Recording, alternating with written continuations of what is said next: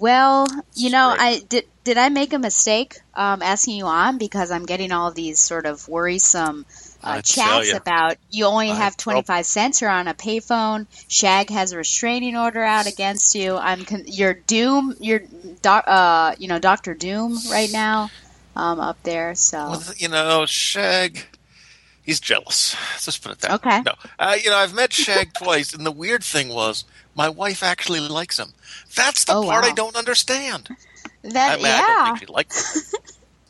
I'm sure when she fun, left fun. that he said that she was uh, she was hot. Exact, exact. See,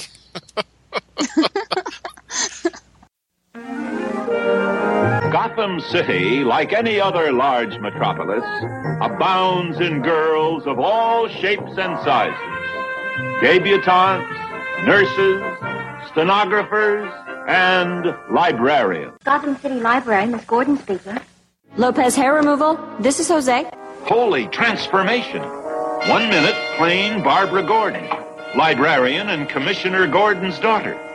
And the next minute, something new has been added.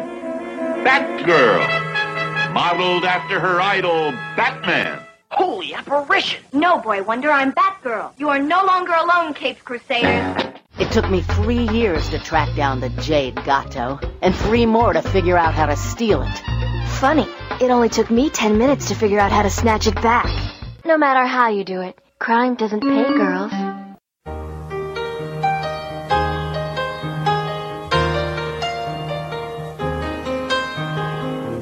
It's a little bit funny, this feeling inside.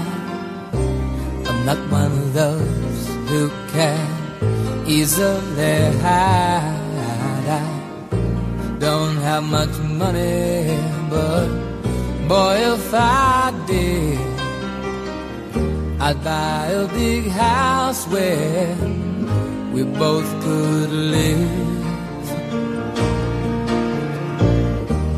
If I was a sculptor, but then again, no, or a man who makes potions in a traveling show. I know it's not much, but it's the best I can do. My gift is my song, and this one's for you. And you can tell everybody this is a song. It may be quite simple, but now that it's done, I hope you don't mind. I hope you don't mind that I put down in words how wonderful life is while you're in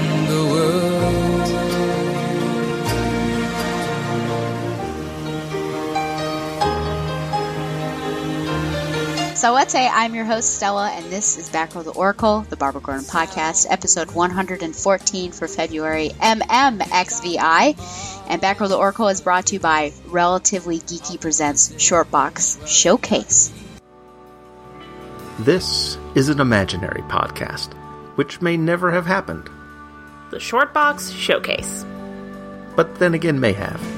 About a father and daughter. I'm Professor Allen, And I'm Emily. Who came from Ohio and talked about comics. Walking Dead, Tintin, Black Lightning, White Tiger. It tells of their rise to glory, when the great guests were yet to be booked, Let's put it this way Shogun Warriors wasn't going to win any Eisners. and the great feats of editing not yet performed. This is Ultra 7, this is Ultraman Jack, and this Ultraman Taro, and this Ultraman Leo, and this Ultra. Of how they spoke at length this continuity is really the brainchild of nitpicking nerds the world over. But to be fair, the best kind of confession is the Force confession. and reviewed in brief tales that explore creatively the bounds of a given character's history, Red Son is wonderful with a very strange ending. of brilliant creators before their fall from grace. This is the era where Miller is at the height of his creative and artistic powers, and the ability of strong writing to encapsulate and transcend its time. Flash of Two Earths by Gardner Fox. This is an imaginary podcast. Aren't they all? Shortbox Showcase is part of the Relatively Geeky family of podcasts. Check us out on the web at relativelygeekypodcast.blogspot.com or search in iTunes for Relatively Geeky or Shortbox Showcase. And remember, we're not experts. We're just family. Batgirl the Oracle is also brought to you by MileHighComics.com, your new and collectible comic book store. Mile High Comics has an inventory of over 5 million comics from the gold, silver, bronze, and modern age, and over 100,000 trade paperbacks. But hey, if you're not into the vintage stock, that's okay, because Mile High Comics also has a subscription service called the New Issue Comics Express, offering a discounted price for comics ready to hit the shelves. Examples of the prices you may encounter are April's Batgirl 51 and Gotham Academy number 17, both for $2.69. So if you're looking for vintage back issues or a great modern subscription service, be sure to check out milehighcomics.com. Batgirl the Oracle is a proud member of the Batman Universe family of podcasts. Hashtag TBU family. Well, you know, I'm trying to sort of raise the IQ points of my co-hosts.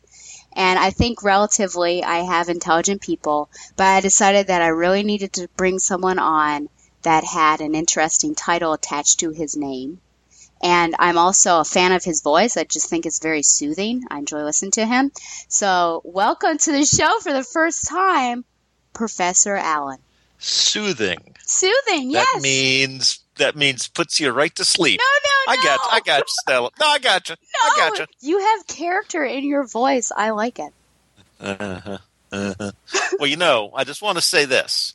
Okay. That I was once a subscriber to the Mile High Comics nice subscription service back probably before you were reading, maybe before you were born. Oh no. I had no idea it was It around was- that long. It was a long time ago. Let's just leave it at that, okay? Okay. And and and let me just say, Okay. 25 to 30 years ago, Yeah. very high quality service. I, I, I, can like vouch for the work that decades ago. Yeah, I feel like it's still a pretty high I mean, quality I'm, I'm and I'm sure it's still good. Absolutely. Uh, so could you tell me and tell listeners who are not who don't know you, how did you get this professor title? Um, advanced degrees Okay. and the kindness of the people and taxpayers of the state of Ohio okay. So who hired well- me to teach. I actually teach business and finance Okay. here in uh, and an actual an actual tenured professor at an actual university in the American Midwest. So, okay, I, I can go along with that, but do you think it's right to sort of lead people on? Because I feel like you should be a professor of comics, but you're bringing your professor title over from the education system into the podcast world. Do you think that's fair for listeners? No. I mean, yes. What kind of question is this? Oh, No, Shag said you were tough. oh no! Shag said you were a tough interviewer. I said no. She seems like a sweetheart. But you know, he was right. this is a grilling. Oh, I'm so sorry. One question. Yes, because I, because I do attempt, as as I say on the the show I host with my daughter, Shortbox Showcase, that uh, you know we do. Uh-oh. Wait, wait. It's going to ring a few more times. Gosh, is it Shag? Wait. One more. One more. Okay. So, like I was saying before Uh-huh. Shag called to interrupt me, Yes. that uh, we attempt to bring sort of a semi intellectual, pseudo academic Mm-hmm. approach to comics, mostly Okay. on the semi and the pseudo. Mm-hmm. I, I like to I, I I like to use big words. Okay. No, but I think you can take comics seriously. And I think so too. seriously. I think so too. I just don't know if you're leading listeners on. They think that you you've got this PhD or something in comics and history, and really it's not. Oh, I wish there were. Wouldn't that be awesome? it would be awesome. Yes. Great. As I said, there, there are some people who are doing academic work in comics of all types Mhm. and in other areas of pop culture. So, in a generation or two from now, Mhm. perhaps there will be a professor of comics. There but for now, you know, if I have to be that, that'll be okay. Okay. What is your history with comics? How did you get into them? If you can remember Probably- that far back. Oh well, I remember the cave paintings, the hieroglyphs. when we when we moved from that, that was sort of the original trade paperback of the day. Okay. No, uh, you know, it's just just was uh, read comics as a kid throughout uh, throughout high school. Had a couple comic book buddies Mm-hmm. in high school. Uh, then when I eh, read throughout college as well. Then when I became theoretically an adult and got married and Emily came along, Mm-hmm. I decided to put away childish things. Fortunately, that only lasted about ten years. Okay. But I did take I, I did take a hiatus from comics. Unfortunately, it was the '90s that I missed. Which is Mm. really, if you're going to miss a decade, that's a pretty good one to pick. Then I, I got back into comics probably about ten years ago now, largely through podcasts. mm, And now I uh, now I uh, spend my time haunting the cheapest stacks of comics that I can find, looking for those twenty-five cent bargains. yes, you do, and you're able to find them for whatever reason. I've had I've had pretty good luck as as most of the books that I've covered on the Quarter Bin podcast can attest to. Mhm. There are a few clunkers that even at twenty five cents, they're they're borderline worth it. They were pri- like that Kurok. Y- That's close. Tu- Tu- Turok was close. There were a couple others that were a little shaky along the way, Yeah. but mostly, but mostly, very good, and certainly, uh, certainly better than the three or four dollars that I pay for the Oh gosh. for the new books that I do subscribe to. Right. Yeah. Well, what's your history That's a, with? Uh, that's a challenge. oh yeah, I I totally get you there. What's your history with Batman and Batgirl specifically? If you have a history with them. Well, I've ta- I've talked a little bit about this before elsewhere, but my image of Batman and the Mhm. Bat Family is a combo of the reruns of the '60s show and uh, Batman Family issues that you covered a few years back. Mm-hmm. Those were uh, those were new books for me, and and the hardcover book Batman from the 30s to the 70s, and that's that's a hardcover that I discussed with Mike Bailey over in uh, Bailey's Batman podcast. I Mhm. think it was the final episode. I don't think I killed his show, Oh gosh. but it sort of worked out that way. it's just a hiatus. But, but I mean, the nice thing is you go to the website, and that's the first show. you know, that's the most recent show, mm-hmm. and I think it, it might be for a really long time. Anyway, because you know that volume of Batman from the 30s to the 70s had some Betty Kane Bat hyphen girl Mm. stories in it. Mm-hmm. And then and it also had the, the, the origin of Babs, the epic battle against Killer Moth. Now, obviously, I knew that those were two different characters and all that, but in my eight or ten or twelve year old brain, all those versions of Batgirl, including Yvonne Craig, Mhm. sort of all get you know smushed together in my mind. So between the again the '66 show, Batman from the 30s to the 70s, some of those Batman family stories. So no, Batgirl, I, I, you know, I realized, you know, recognized that that character is an important part of the Bat family. Mm-hmm.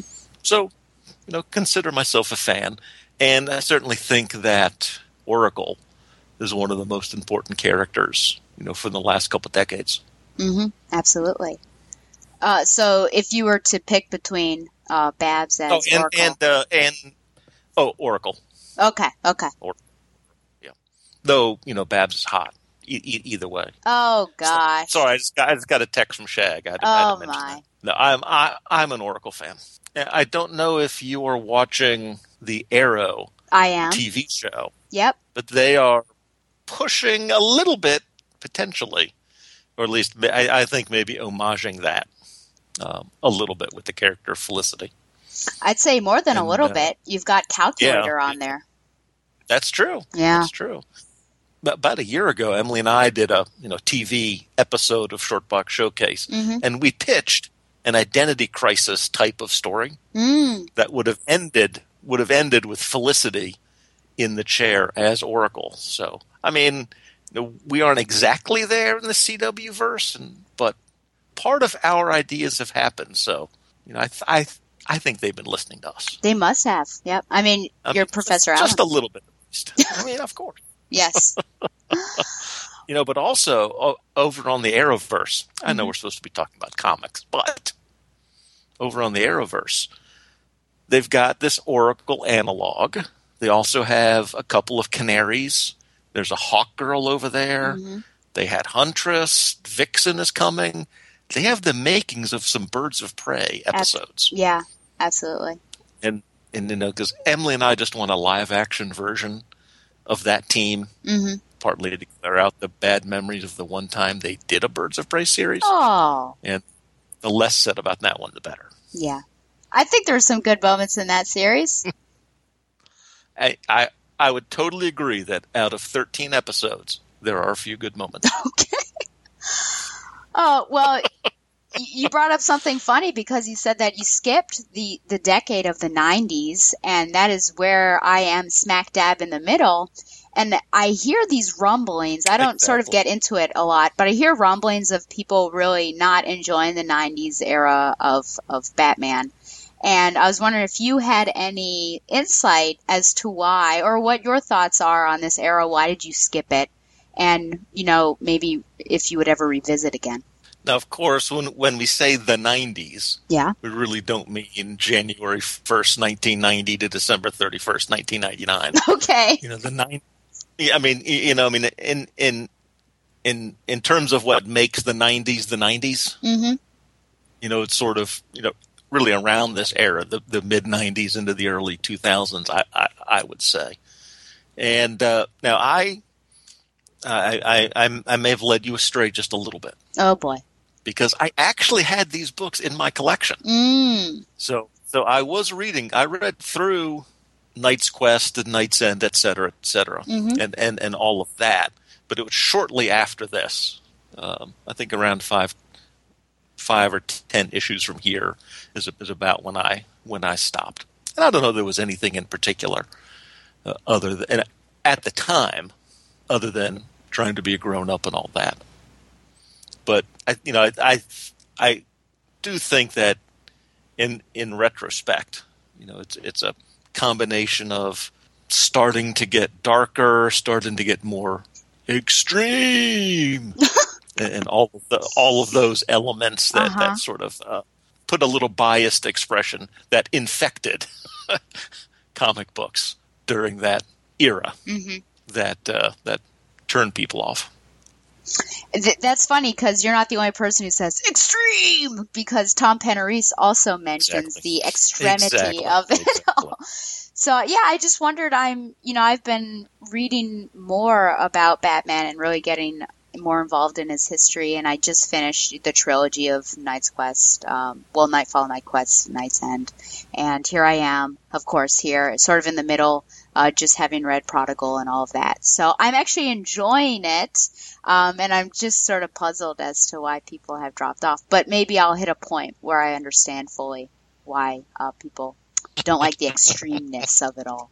Well, we're here to talk about two 90s comics, uh, and one of them we're going to gloss over, and that's Azrael number five, and then the other one, Batman 520, which is the one that uh, Professor Allen said he has in his collection. He's not a, ashamed to say it. We're actually really going to dive into it because uh, I think there's just a lot to pull apart, and it was just a really great story. At least I thought so. I have no idea what my co-host thinks. But for Azrael, um, I'm not really going to go into a big review, but I want to set up what's going on. And Barbara Gordon as Oracle is going to actually pop up in Azrael's run several times. And specifically, she pops up in Azrael number five. But since we last met him, which was at the end of, you know, the trilogy, the Knights trilogy, he's now living on the streets as a homeless man. He's hallucinating because of the system messing with his mind. He has memory loss. And Batman on the other side wants to sort of wash his hands of the guilt and uh, that, you know, he picked Jean Paul for to be Batman. So he ends up taking John Paul to the headquarters of the Order of Saint Dumas and he tells him to contact Oracle if he needs to know anything. So there's sort of that transition there. And Batman says nobody on this planet has more information, which I thought was great.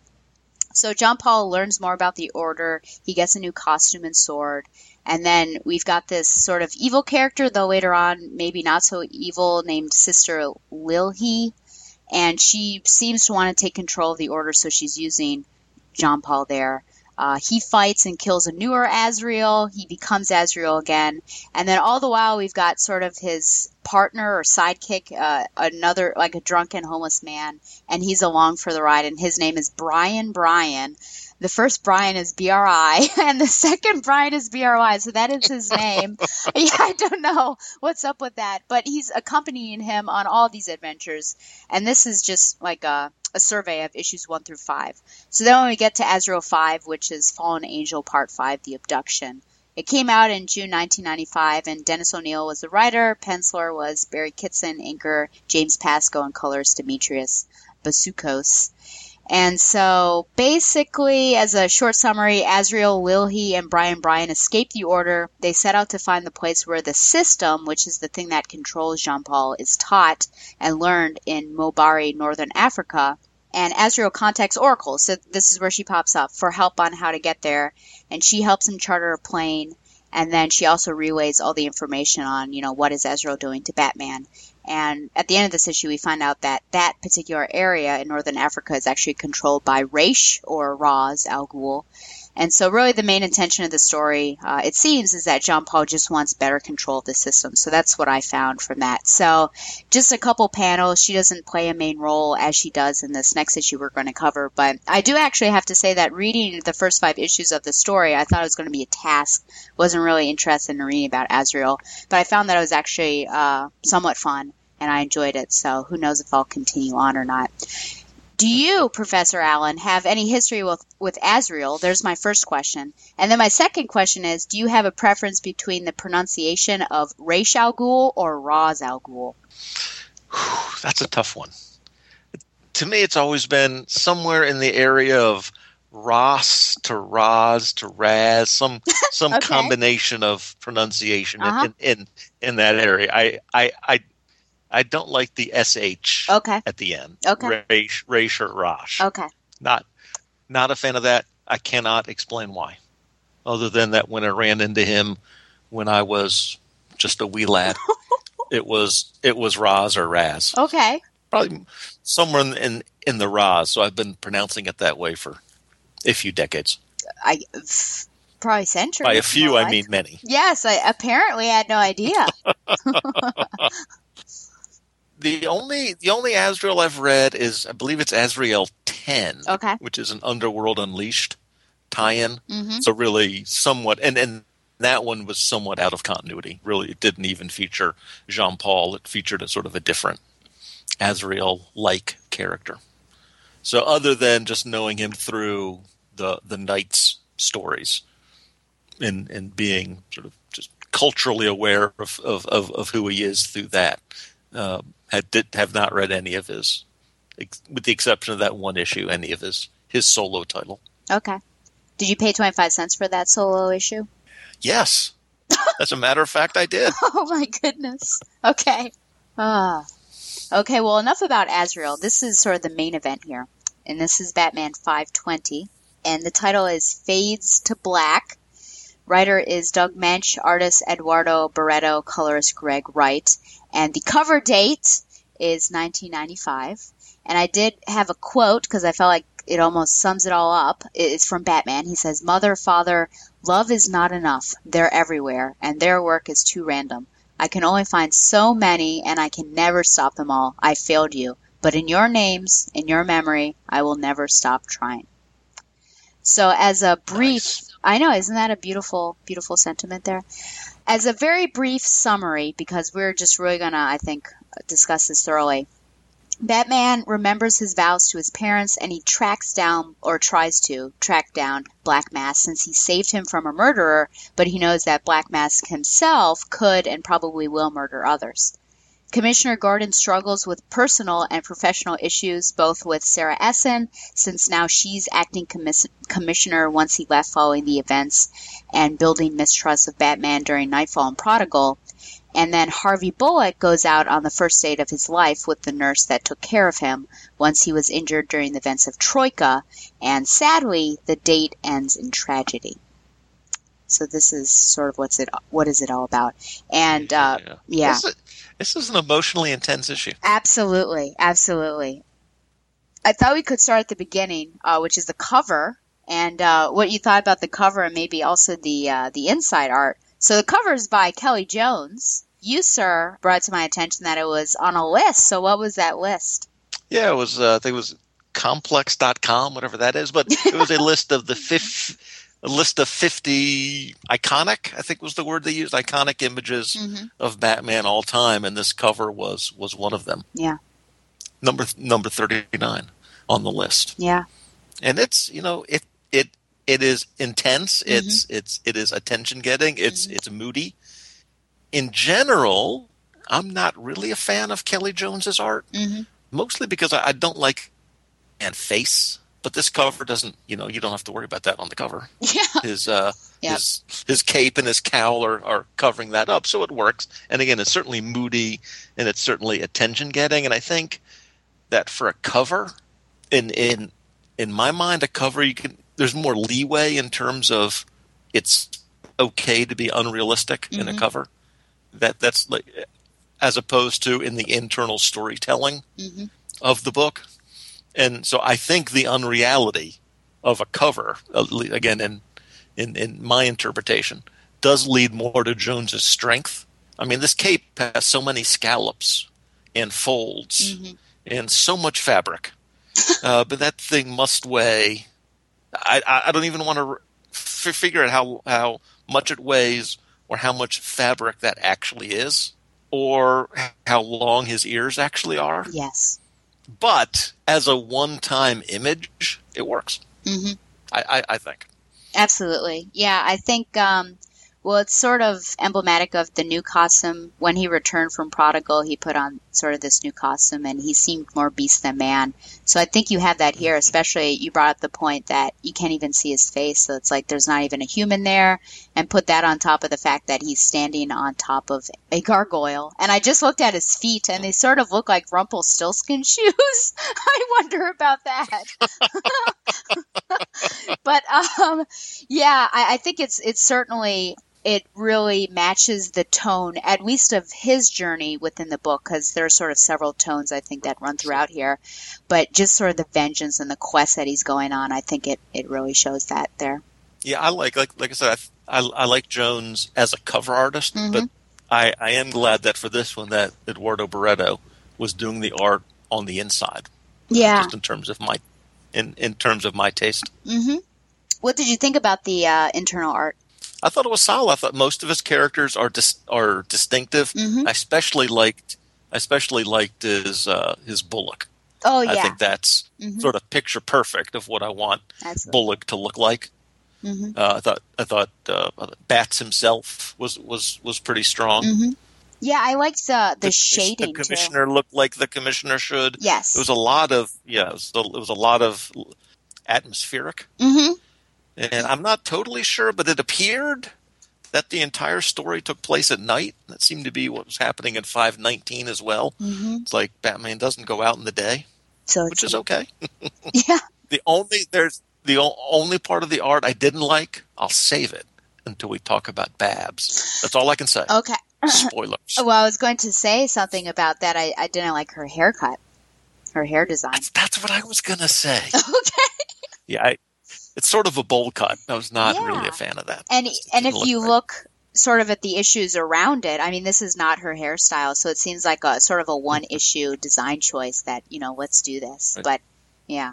I mean, that's one of the things you get when you get a fill-in artist. hmm Every now and then, you're going to get an anomaly. You're going to get something that doesn't fit in with flow of what's happened before and after. hmm Now, for me, when I was reading this, uh, even though I'm I'm somewhat versed in Batman and everything, this really felt like a one shot to me. Like I felt like I could have jumped in, and besides the Troika reference where uh, Harvey Bullock is injured at the end of that uh, four arc, four issue arc, and then the other stuff with Jim and why isn't he commissioner? I felt like everything new reader friendly, almost. You know, you could pop in and it's just like a one-off Right. issue. Did you have that that uh, same feeling that it was, you know, you could just dive in? It's a story all on its own.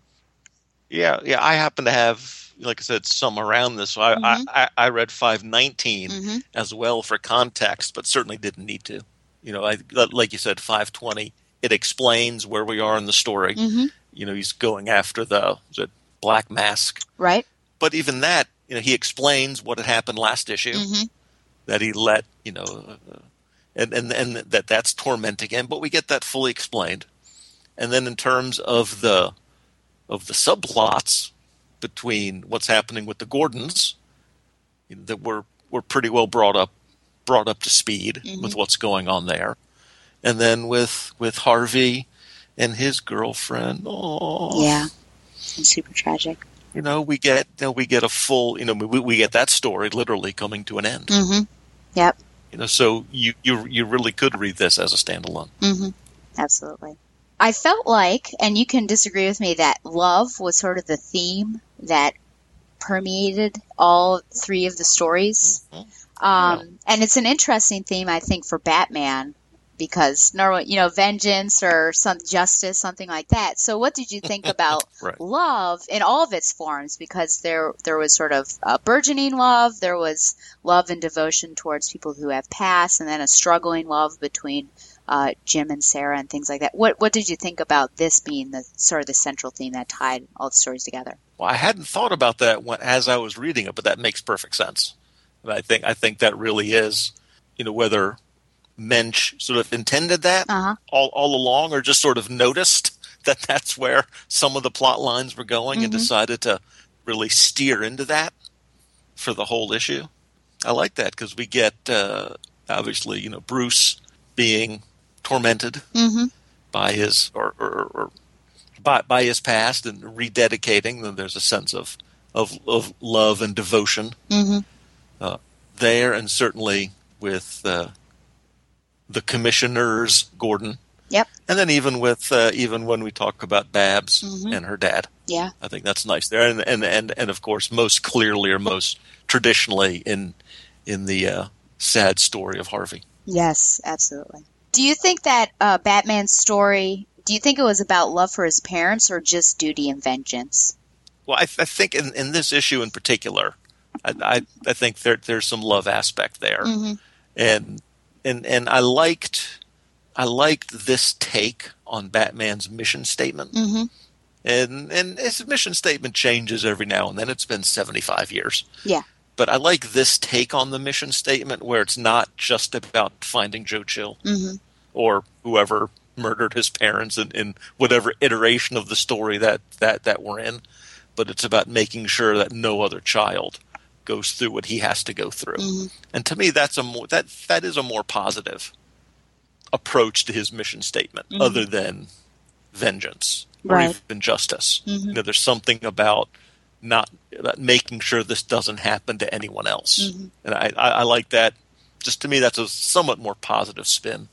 Yeah, and I like how at the beginning that well, which I guess happened really in 519, but he even rescued a murderer, and he's even he's sort of reconciling himself with that. That just the mm. fact that Right. all life, I think, is precious, and so even mm-hmm. Black Mass life, he's going to save. But now, of course, he has to deal with that because there's always a cause and effect, and he's got to fix that somehow. So I I Right. do like that. Always that consequences. Absolutely. Yeah, and he, he struggles with that. I like how you sort of see him struggling at the beginning and the end.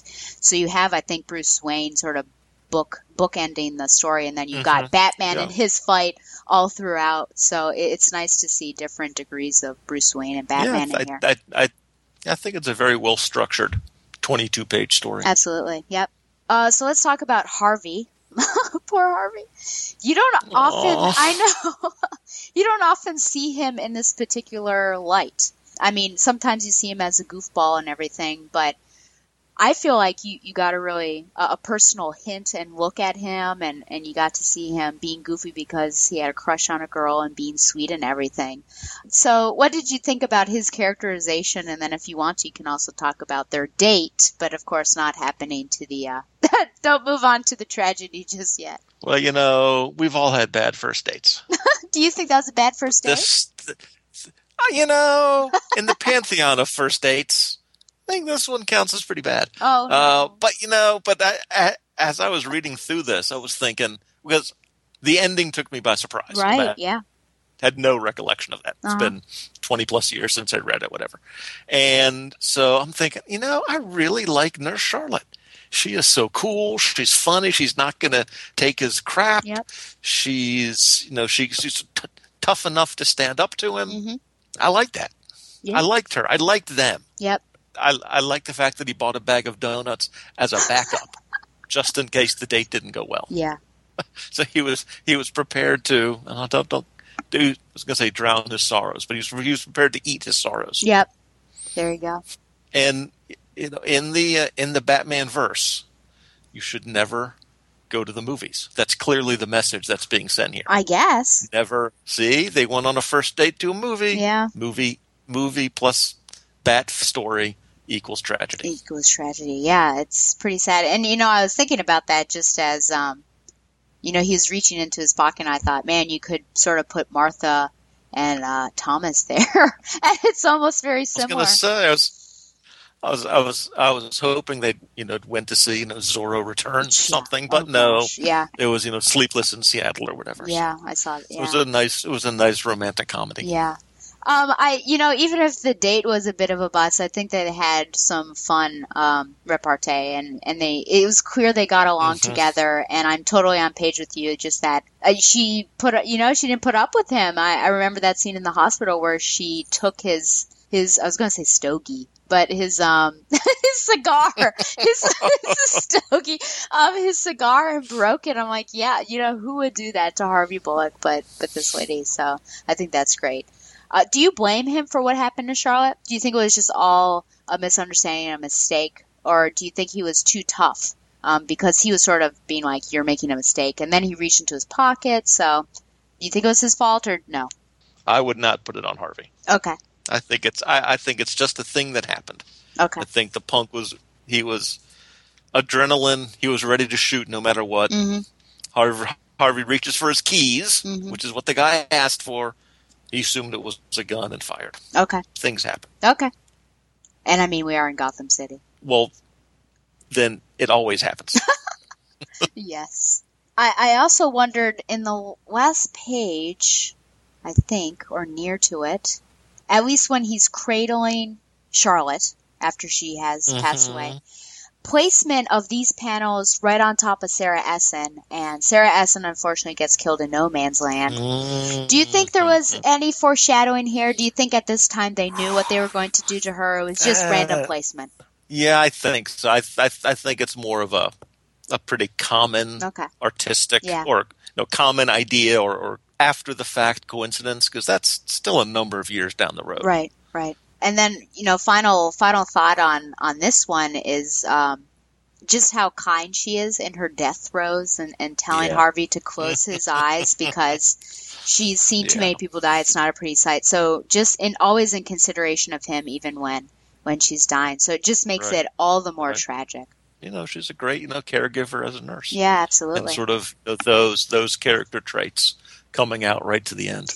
yes. and I, what do you think of this portrayal of Bullock, of this version of Bullock? I love it. Recently in Detective, or I guess in the past year or so, they've really been diving into him and focusing on him, and you get to see his private life and, and who he is. And I feel like up to now, you know, with the exception, I guess, of this, you don't really get to see too much of Bullock. It's always, you know, a Jim Gordon focus, and maybe Renee Montoya mm-hmm. and him will have some conversations back and forth, but you don't really get to see too much of a private life with him. So I like that insight and, and that look into his private life. Yeah. So that's what, yeah, I really liked it, which makes it all the more tragic because you're getting attached to him as a character, and then this unfortunately happens to him, which is a bummer. Right. Yeah, I like him as a likable guy. Mhm.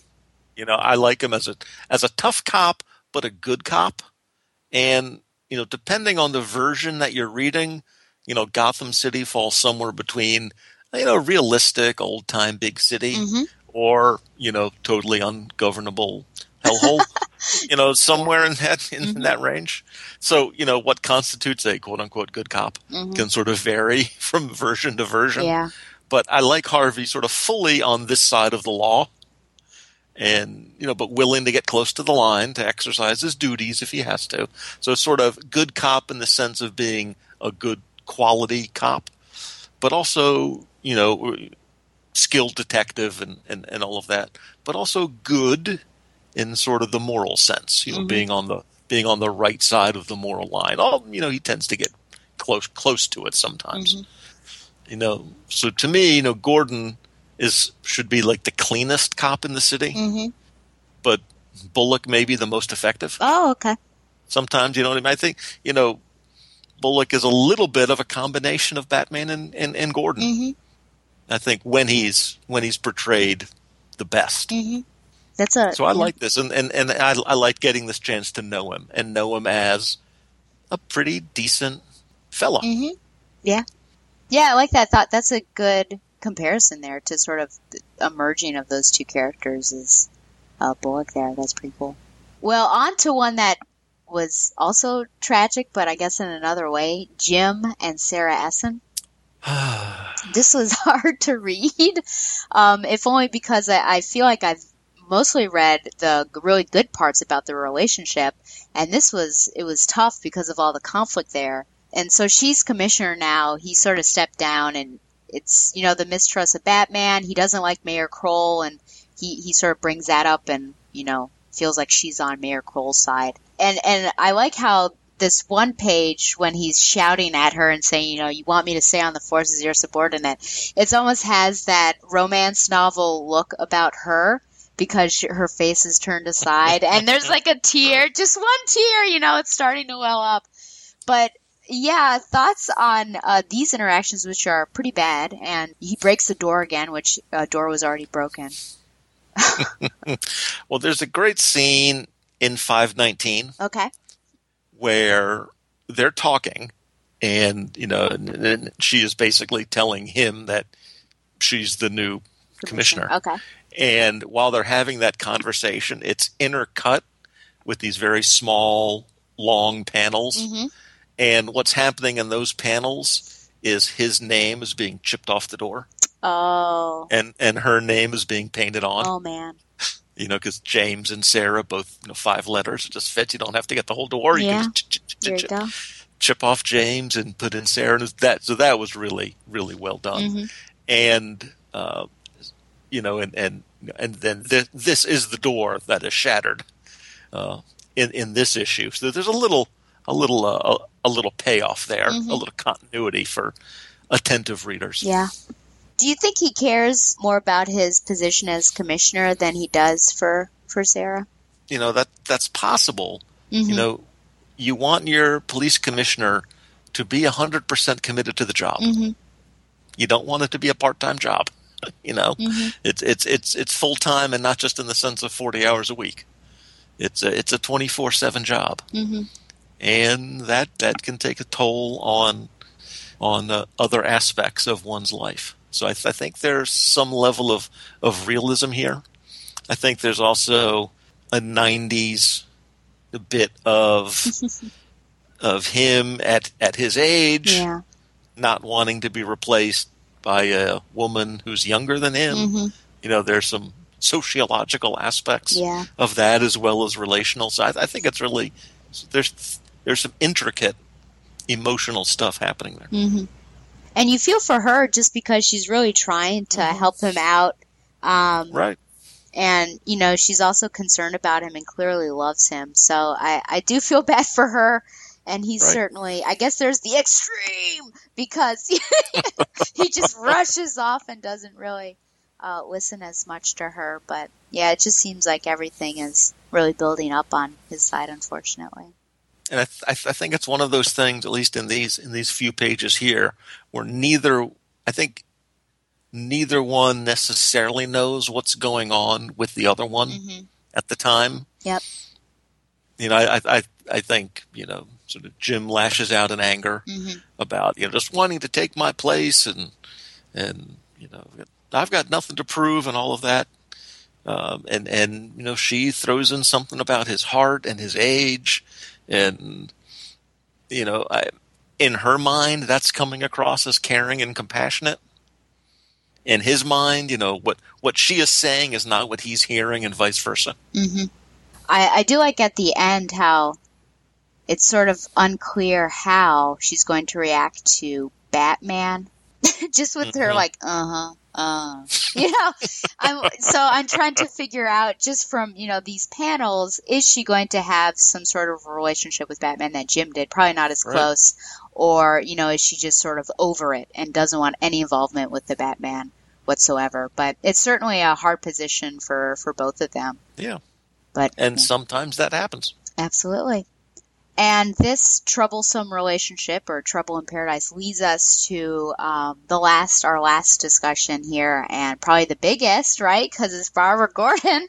Uh, yes, finally, this is the reason why he came on. So after all this, well, that big blowout, basically, he comes over to her apartment and they discuss all of this stuff that has been going on, and and Babs knows more than I think Jim realized she did, and she tries to give him some, some a little bit of a clue. She said she's not an expert in love, but she does sort of guide him, I think, a little bit. So, what did you think about these great scenes between the two of them? You mean other than Babs's hair? Other than Babs's hair, which I agree is weird looking. I actually kind of like the color of it. It's sort of a more muted oh yeah, shade, shade of red. It's sort of an auburny uh huh. color. I, I kind of like that. It's just the style. But the bowl cut, Yeah. I don't know.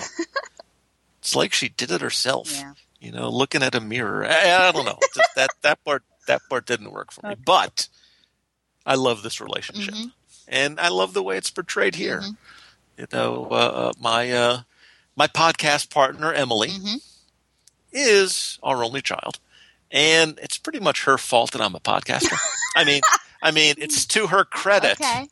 that I'm a podcaster. Uh-huh. So I, you know, I'm keenly aware of looking at portrayals of parents and adult children, Mhm.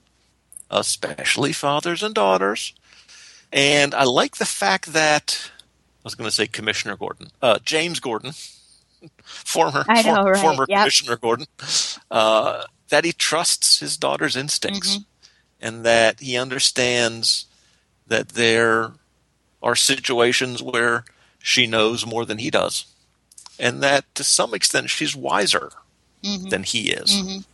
And I like the fact that he went to her, that they have enough of a relationship, that he went to her. And it's clearly not just blowing off steam. Mhm. You know, he is going there for some level of advice Mhm. and what is going on here, sort of.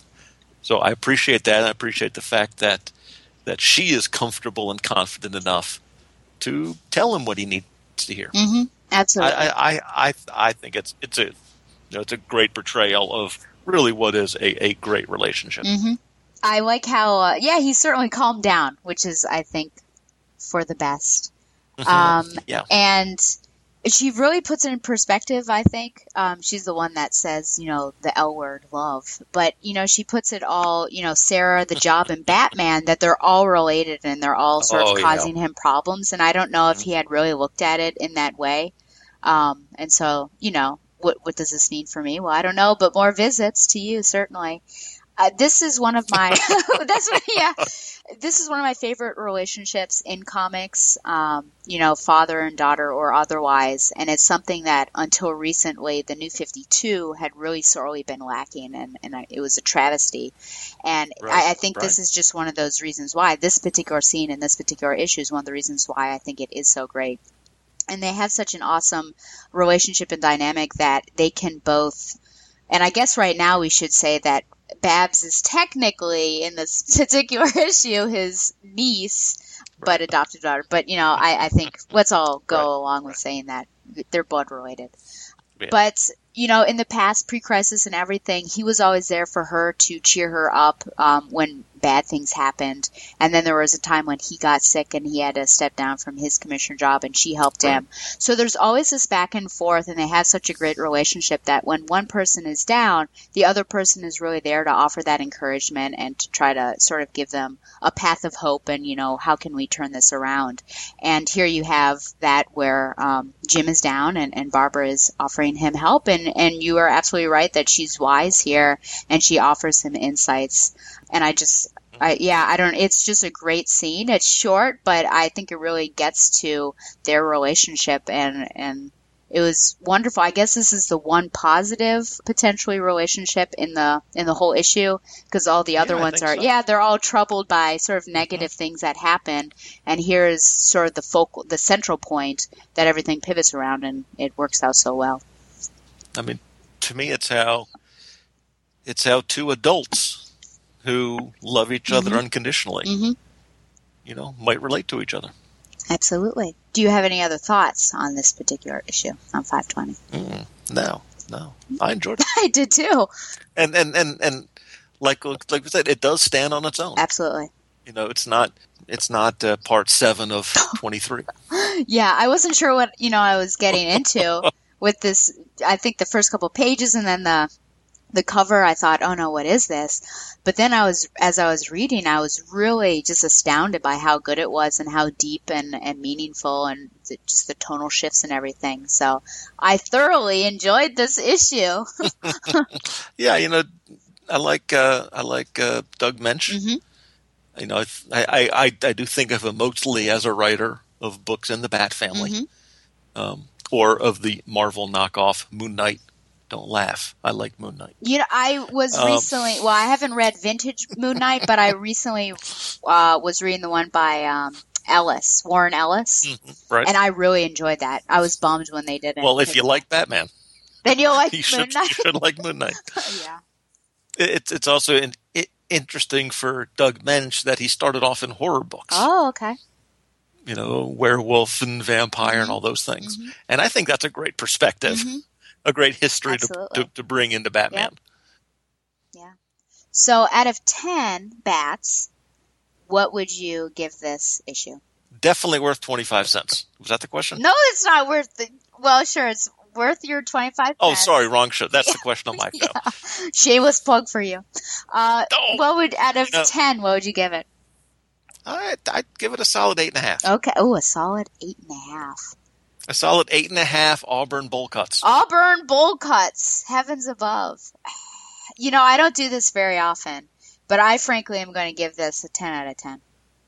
Ah, nice. I, You're I just soft- really enjoyed it. Uh, I just thought it was a well-rounded story, and I think you know, even if it was more than twenty-five cents, that people should go out and get this particular issue. Don't listen to this guy, people. You know, spend. You know, you know, I, I, I was thinking, going all the way back Yeah. To, the, beginning of the episode. Okay. I probably got this book from the Mile High Nights service. That's pretty funny. because I was to probably so I probably got it for you know a little off cover price, a buck fifty Yeah. or so, and well worth it. Well worth. Okay. That's a shining commendation right there. and boy, are you an easy grader. Anyway, I'm, I mean, I'm not judging. This, I mean, this is not one Oh, professional oh, to another. Give me a This is, break. this is not educator to educator. I'm just saying. Gee, you know, I like it. I think that what what's what is so wrong with it that you took off 1.5 points? Well, you see, you don't start off at 100% and take points off. You oh, start at 0 Okay. and the students have to, I mean, the comic has to earn its grades. Okay, It was very good. but just not. Uh, nine and a quarter. now it's going up. Heavens. It was really good. You know, the part with Bullock. You see, 10. That was a hard. You're getting that closer to it, man. I tell you. Yeah. well, it has been a pleasure. It seems it's sad. It's like almost over now that we're we're about to part ways. Mm, mm, mm. Where I like to promote people who come on my show. So, where can people find you? What are the various uh, podcasts that you do? Well, mostly we are on the Relatively Geeky Mm-hmm. podcast network. That's me and my 20 something year old kid, Emily. And you don't know her actual age. Eh, You know, some some people don't like to reveal their Okay, exact okay. ages. Plus, you know, people will be listening to this episode for years to come, I'm sure. That's true. Just because of you, not because of me, because apparently you're making Batgirl to Oracle great again. They're just going to listen to you, Professor Allen. so the two of us, uh-huh. we host a bunch of different shows all on that feed. Mainly my solo show, mm-hmm. which we have referenced, the Quarter Bin podcast, mm-hmm. where I talk about my favorite kinds of comic books, which are cheap comic books. Mm-hmm. And she and I do our joint show, Short Box Showcase, where we talk about topics related to comics like sidekicks or retcons or superhero pros or topics like that. And all of those can be found at relativelygeekypodcast.blogspot.com or in iTunes. And late in 2015, the two of us got a side project Oh. going based on our interest not just in comics and pop culture, but religion, theology, church history, stuff like that. Oh. And we started Dorkness to Light. Okay. Yeah, she came, she comes up with the names. Okay. I, I have to give full credit. Okay. Uh, which is a blog and a Tumblr, an occasional podcast Mm-hmm. episode. Uh, and those, those are at dorknesstolight.blogspot.com. And everything's in iTunes. Wow. And it's an honor and a privilege to be here. Oh. Well, I have known about you for a while, and I think we recently, only recently became podcast, like friends on Facebook, maybe. That's right. I think the first or so uh, episodes I had listened to were the Turok, and I I really enjoyed it. And I thought that I don't know. I like I said, I enjoyed your voice, and I felt like you were a knowledgeable, intelligent man. And it's and it's soothing and it puts you to sleep at night Absolutely. when, when you're tossing When and turning. That's that, that's awesome. Yes. No, that is a great endorsement. Well, I mean, people tell me that they use my podcast to fall asleep too. So, See, perfect. yes, absolutely. So I'm glad, you know, I just wanted to reach out. I'm sorry it wasn't, it was just some random issues, but I wanted to have you on. And so I'm glad that we did this. I'm very excited by it, Stella. Thank you so much for uh, asking me on. Absolutely. Fly on, Bats, Babs Oh, gosh. Thank you for that. now it's time for some listener email. Mail time. Mail time. Mail time. Mail time. Mail's here. Here's the mail, it never fails. It makes me want to wag my tail. Comes, I want.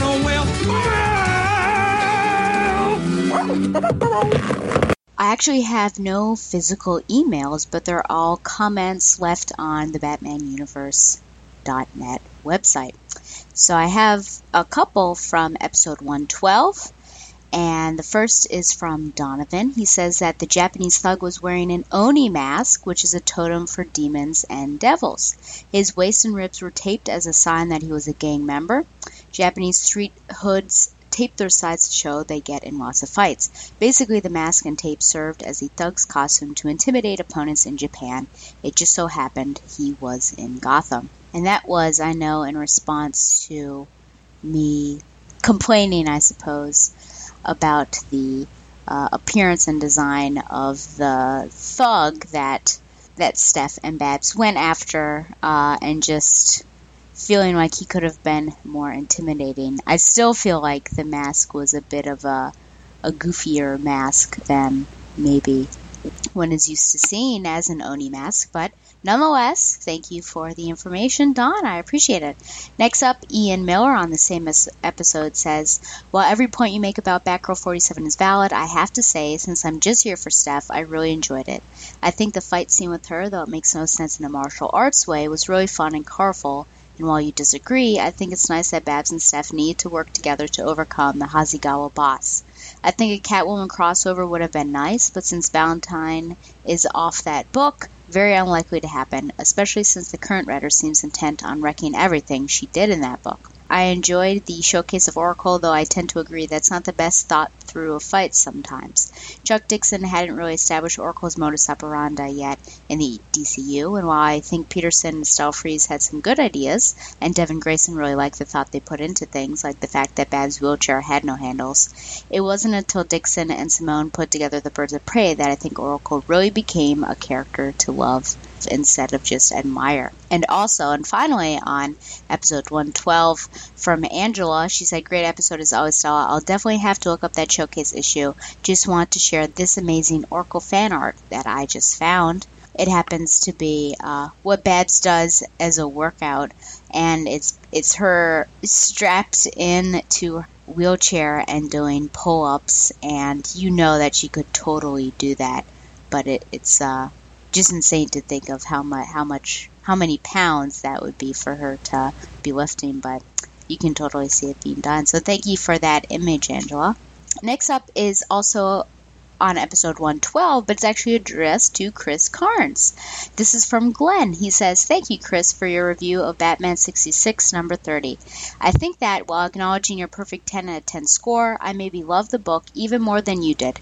I'll give you that the concept of crafting a story from the show's opening credits was light, but the epic that the Allreds spun out of that gave me more joy than any book since my childhood. I suppose that the greatest praise I can give is that I will certainly never be able to watch the opening of the show again without thinking of Batman 66, number 30. You express some disappointment over a lack of shared love for the book, and while I agree that it seems to have passed without much notice, the reviews I did find were unanimously enormously positive. That is, with the shocking exception of the host of your and my favorite podcast. On the TBU Comic Cast, Stella gave Batgirl 66, number 30, a neutral. The only way that I can reconcile this to is to tell myself that with the pile of books they read every month for review there, Stella never actually did read Batman 66, number 30. BTO celebrates a character created in coordination with the TV series. Stella even uses a Batman 66 sound drop in her opening, and Batman and Robin could not enjoy complete success in Batman 66 number 30 without the timely aid of a beautifully rendered Yvonne Craig Batgirl. If Stella did in fact read Batgirl 66 number 30, then her neutral review calls into question everything her judgment, perception, taste, capacity for critical analysis. I would also have to question my own judgment for listening to a hundred ish episodes of her show. Therefore, since I can't come to terms with all of that, I'm going with Stella didn't read it. Uh, well, Glenn, I, I, am going to number one forward this message to uh, Chris Carnes so he can also read this. I will admit to you that you are correct there are lots of books that we have to read, you know, on the Comic Cast. Uh, so, unfortunately, when I give a neutral, it means that I don't want to give it an up and down because I haven't read it, so I don't think it's fair to read. Now, there are some neutrals, however, that I have actually read, and the the positive, the thumbs up, thumbs down is sometimes hard to give because those are extremes. There's nothing in between, so I'll give a neutral. But unfortunately, Batman 66, I have not read at all.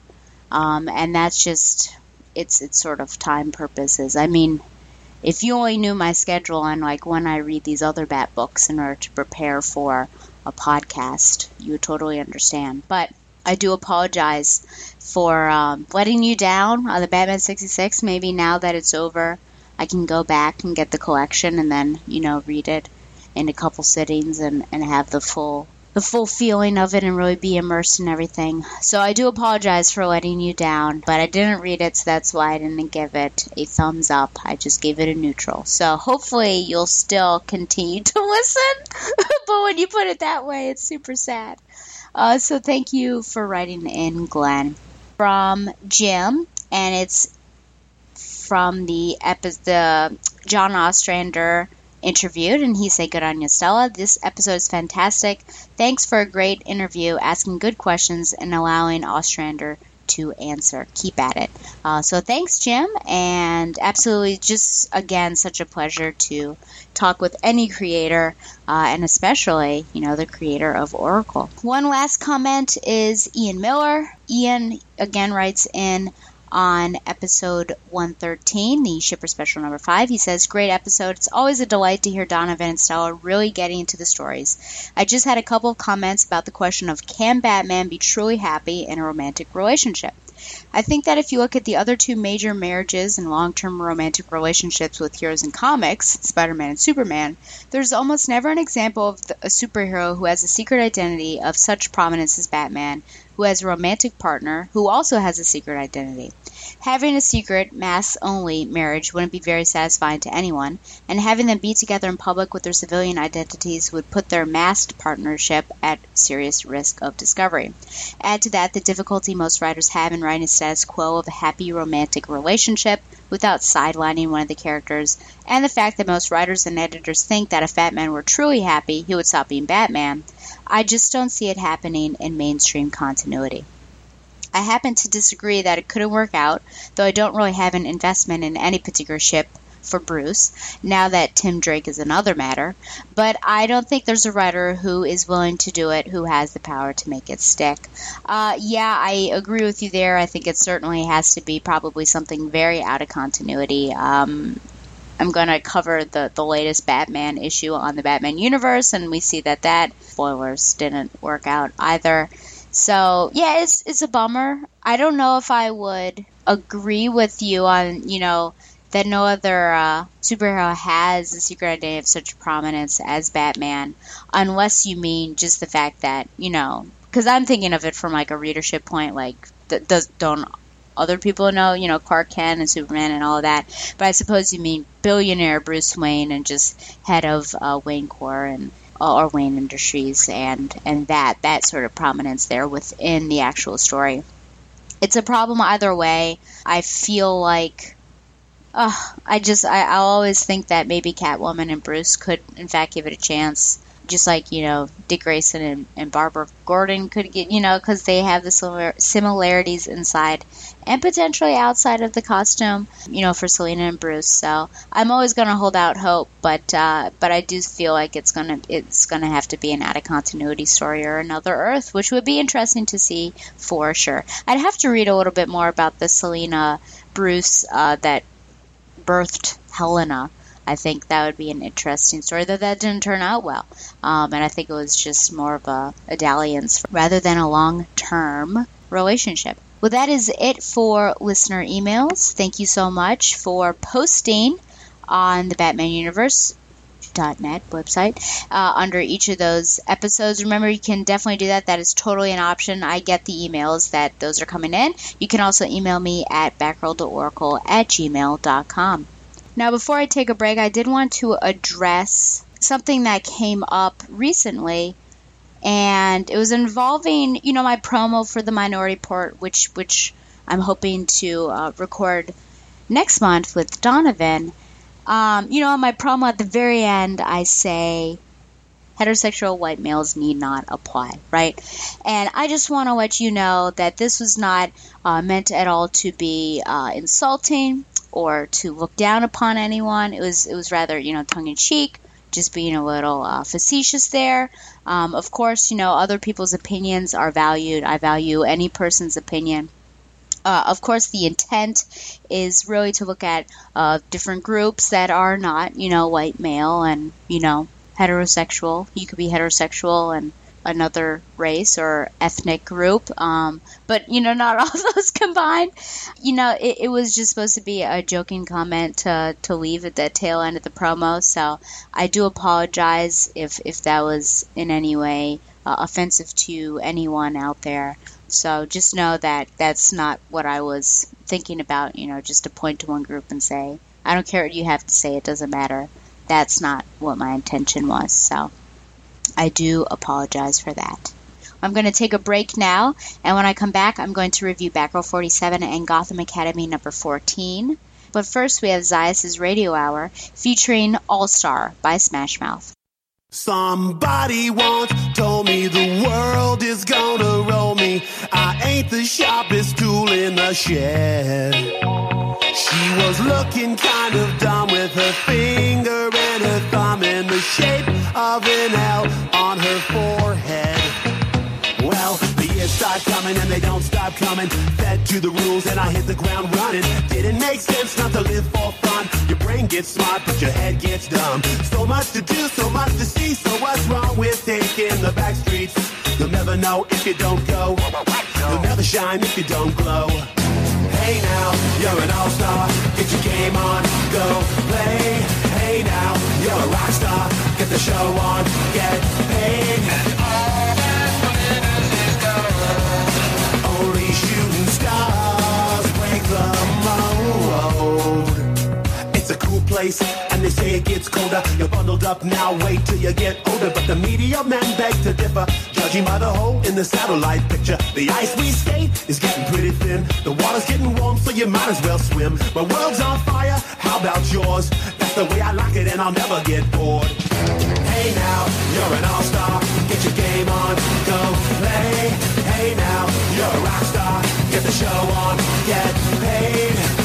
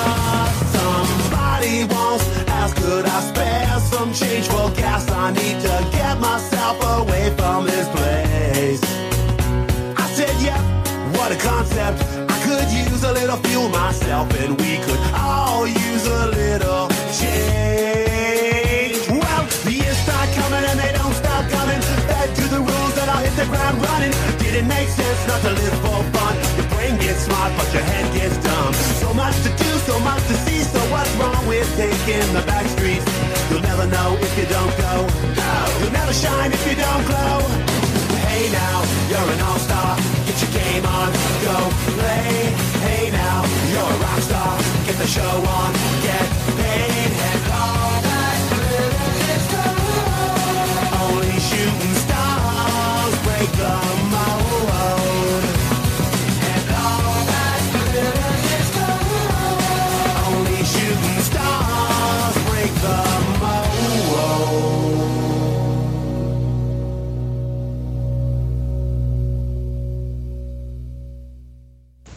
we're back. So just down to two again for the reviews, which, you know, makes me happy.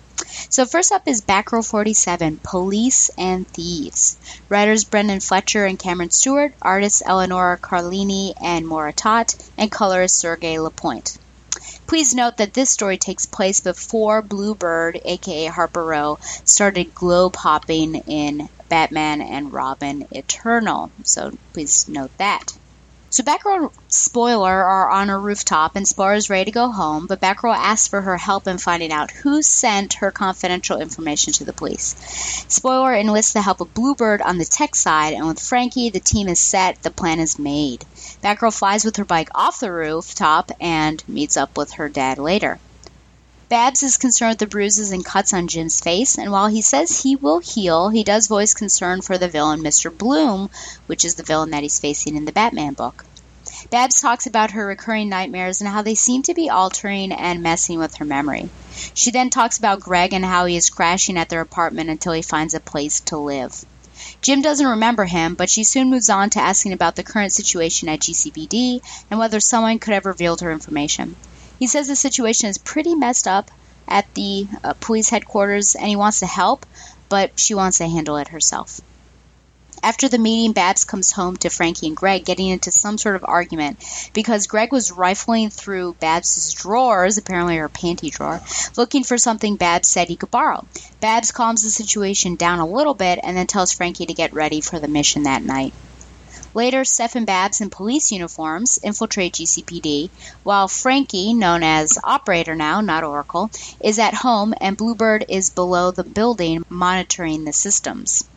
Steph gets flirted with. Babs is nearly recognized by Liam, then later recognized as Jim's daughter. And they find the report that says Babs, in fact, was the one to give the police the info about the gangs. An alarm is tripped, the girls are made, Bluebird cuts the power, a big villainess with fake muscles escapes, a robot army is sent out into the city, presumably corresponding with what is happening with Bloom in the pages of the Batman, and the girls finally go to work. After changing into their hero garb, the girls encounter SWAT, but the SWAT team is destroyed by Corporal Punishment, this large villainess that was sitting on the bench earlier. The girls try to put in their best hits, but nothing works until Bluebird uses electricity to knock her out. Batgirl thanks the girls for their help and continues to think about what it all means. Later with Luke, Qadir shows up with plans for the Negahedron, saying it could be an energy source, but Babs wonders if she even did the math correctly. Later still, Luke tries to cheer her up, but she is still worried she is losing her mind and wondering whether it has something to do with Digibabs. She decides she does not want to continue on the Negahedron in case it becomes a weapon that could destroy the city. Later that night, Babs is visited by that strange entity that takes Babs' memories and makes it so she actually wants to pursue the creation of the Negahedron. Next, Old Friends. So, without having read issue 48, let me tell you right now my prediction on who the bad guy is, because this is what I feel like reading through this issue. I'm thinking that Greg is the bad guy. Jim doesn't remember him. And I'm thinking that's because he wasn't ever really Bab's friend, but has been continually altering her memory so that she thinks that he's her friend from grade school.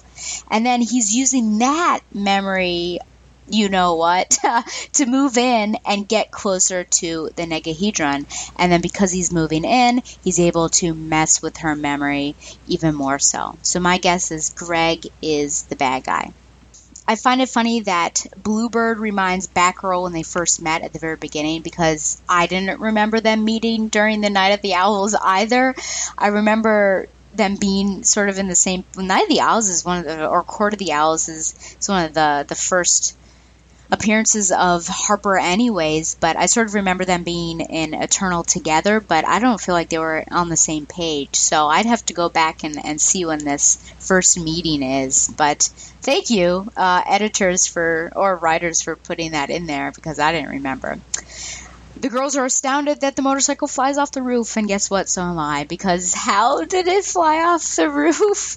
I'd love to see that. It could climb a building, though. Remember, she did that um, way back in like 45 or so. My favorite scene in this whole issue is definitely with Jim and Babs.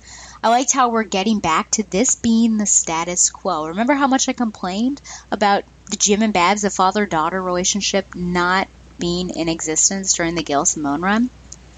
there's a sense of normalcy, you know, between the two of them. You know, and it, it's funny because even in the sense of normalcy, there's like something hidden. Like he's got a day job and a night job. She's got a day job and a night job, right? But they sort of keep it hidden slightly from each other. And something similar happens in uh, the pages of Detective as well, which I recommend reading uh, the last two or so. I like how he brings his work with him, you know, in the form of the bruises, and then she's sharing a part of her life. And I just wonder how much she can reveal about her life and what she does before revealing that she's Batgirl. Because I just felt like this entire time there's this undertone of, you know, like, could he know? Does he know? Is she revealing too much? Could she just tell him flat out that she's Batgirl? there's honesty here on both sides, uh, and it certainly reflects the issue that I covered uh, earlier with Professor Allen. Well, you know, Frankie and Greg are off to a great start. And while Babs does clearly remember the Dinah incident since she mentioned it to her father during their little uh, diner stop, that really didn't stop her from inviting him over. However, if he is in fact the bad guy, I guess you know nothing would stop her because she would have some some memory problems, and then you know she's always trying to help somebody out. I do wonder where Steph got the uh, police uniforms from. You know, doesn't that concern anyone else? Uh, this is, you know, how people get hurt and intruders come in because they have these police uniforms. You believe they're police. You open the door, they come in, you know, and, and do something bad. But then I am thinking also about strippers, and I wonder where the strippers get the costume and how authentic they look like. So these are just thoughts, you know, when they've got, you know, how did Steph get these uniforms? And, oh, is it that easy? Does Steph know who Barbara Gordon is? That's a good question, right? I guess she must.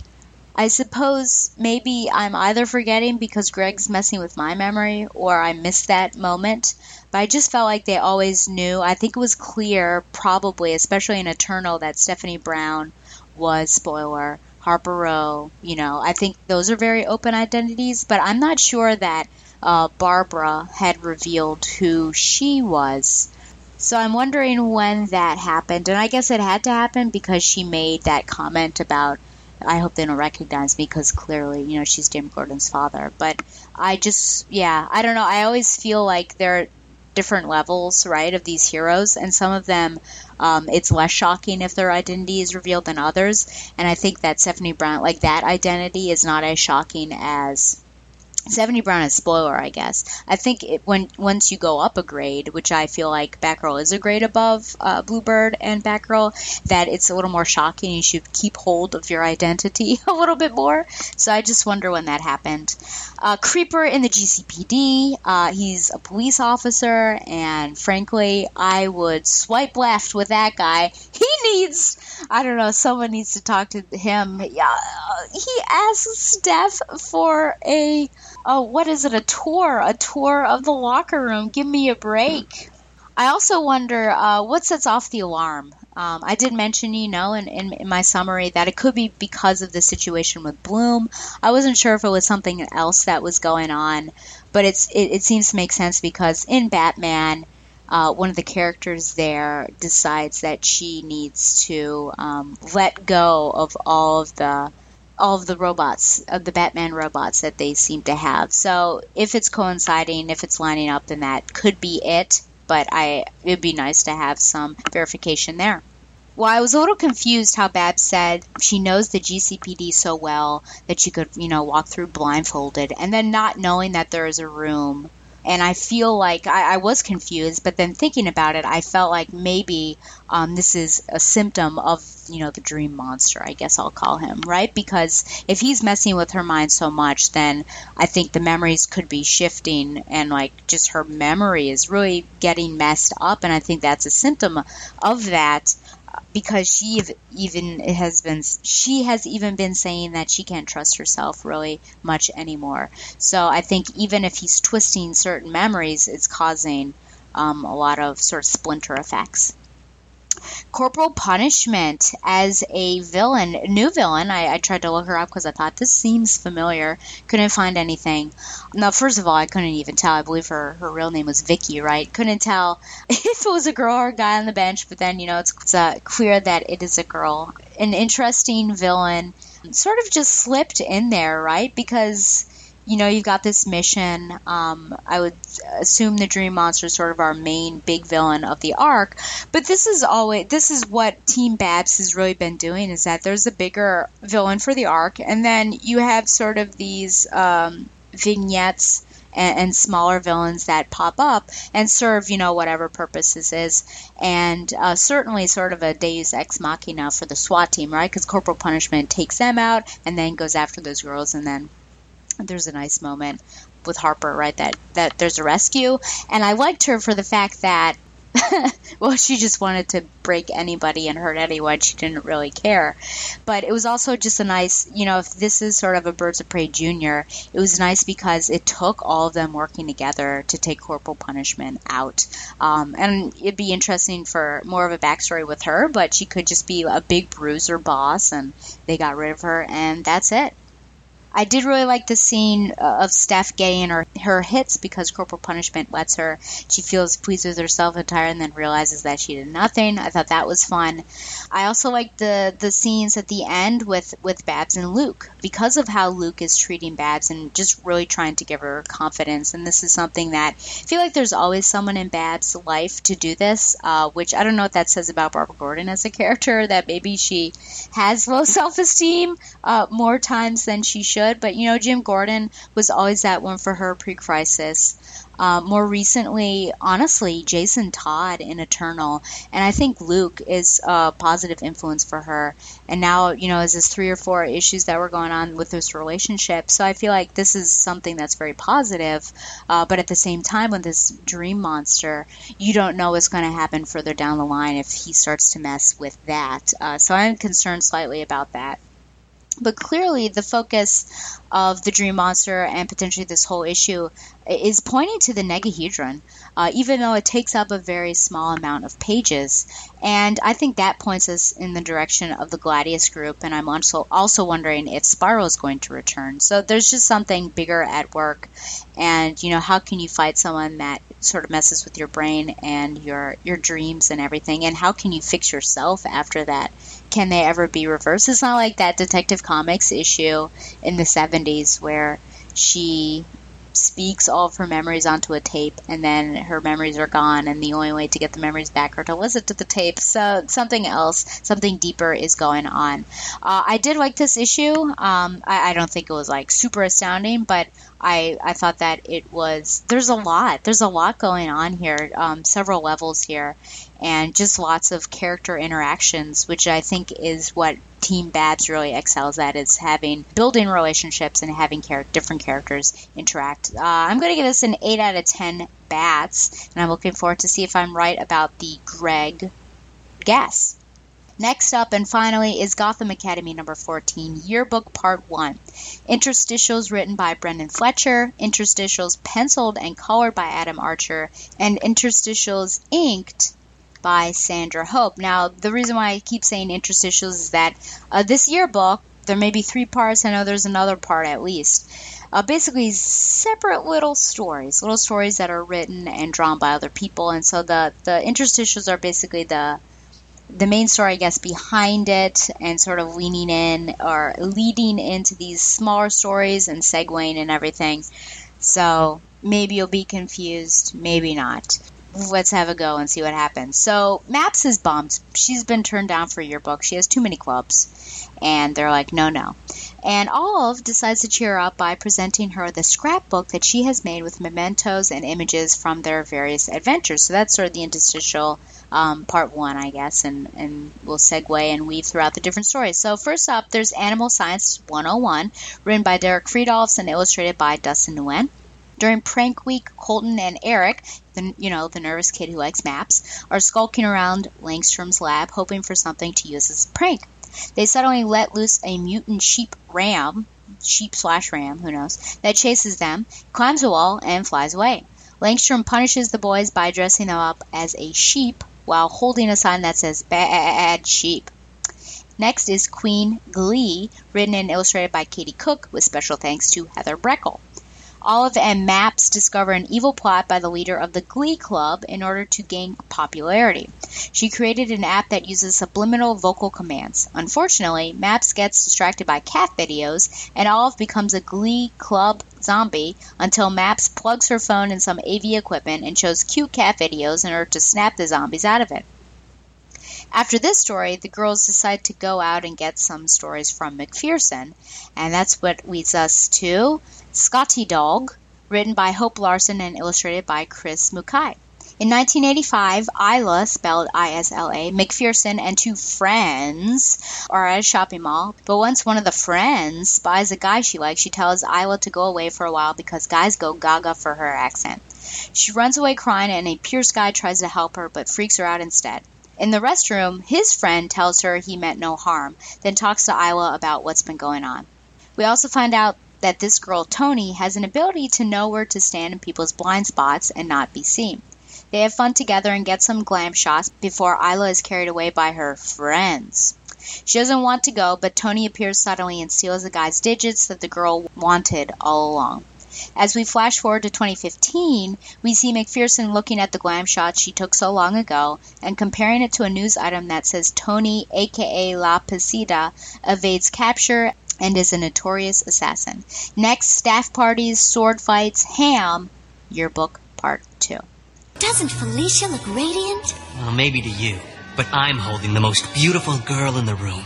I couldn't agree more. Uh, Harry. So you do remember my name. That's silly, Harry. You're my friend. If you look up friend in the dictionary, it says nothing about stealing away girlfriends. Listen, I didn't steal. But you did. And for that, I can never forgive you, ever. Thanks a lot, friend. Well, this, my friends, certainly is a one shot, right? I mean, it's a, I guess it's more than a one shot because it carries on, but I could probably pick this up on its end. This is like new reader friendly, people. Number 14, probably number 15 too.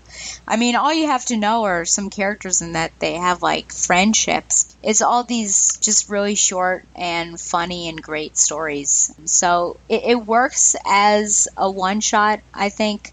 I do wonder sort of what the purpose of it all is because it's reflecting stories that we haven't seen. But what about these major points that are going on already in the story? You know, with with Olive's mom and everything, and it does give us a breather, I think, from those or that storyline as well. But I'm still wondering, you know, what what's going on with Olive and has she turned to the dark side? Though this would show that she's not, at least with her friends, anyways, because she's still that lovely Olive that we know. But you know, you also have to wonder how many parts are yearbook. So let's say if it's two, that's two months, right? Two month gap, and then we'll get back to the main story, and you'll wonder how much do you remember. If you remember, several years ago, I had that super.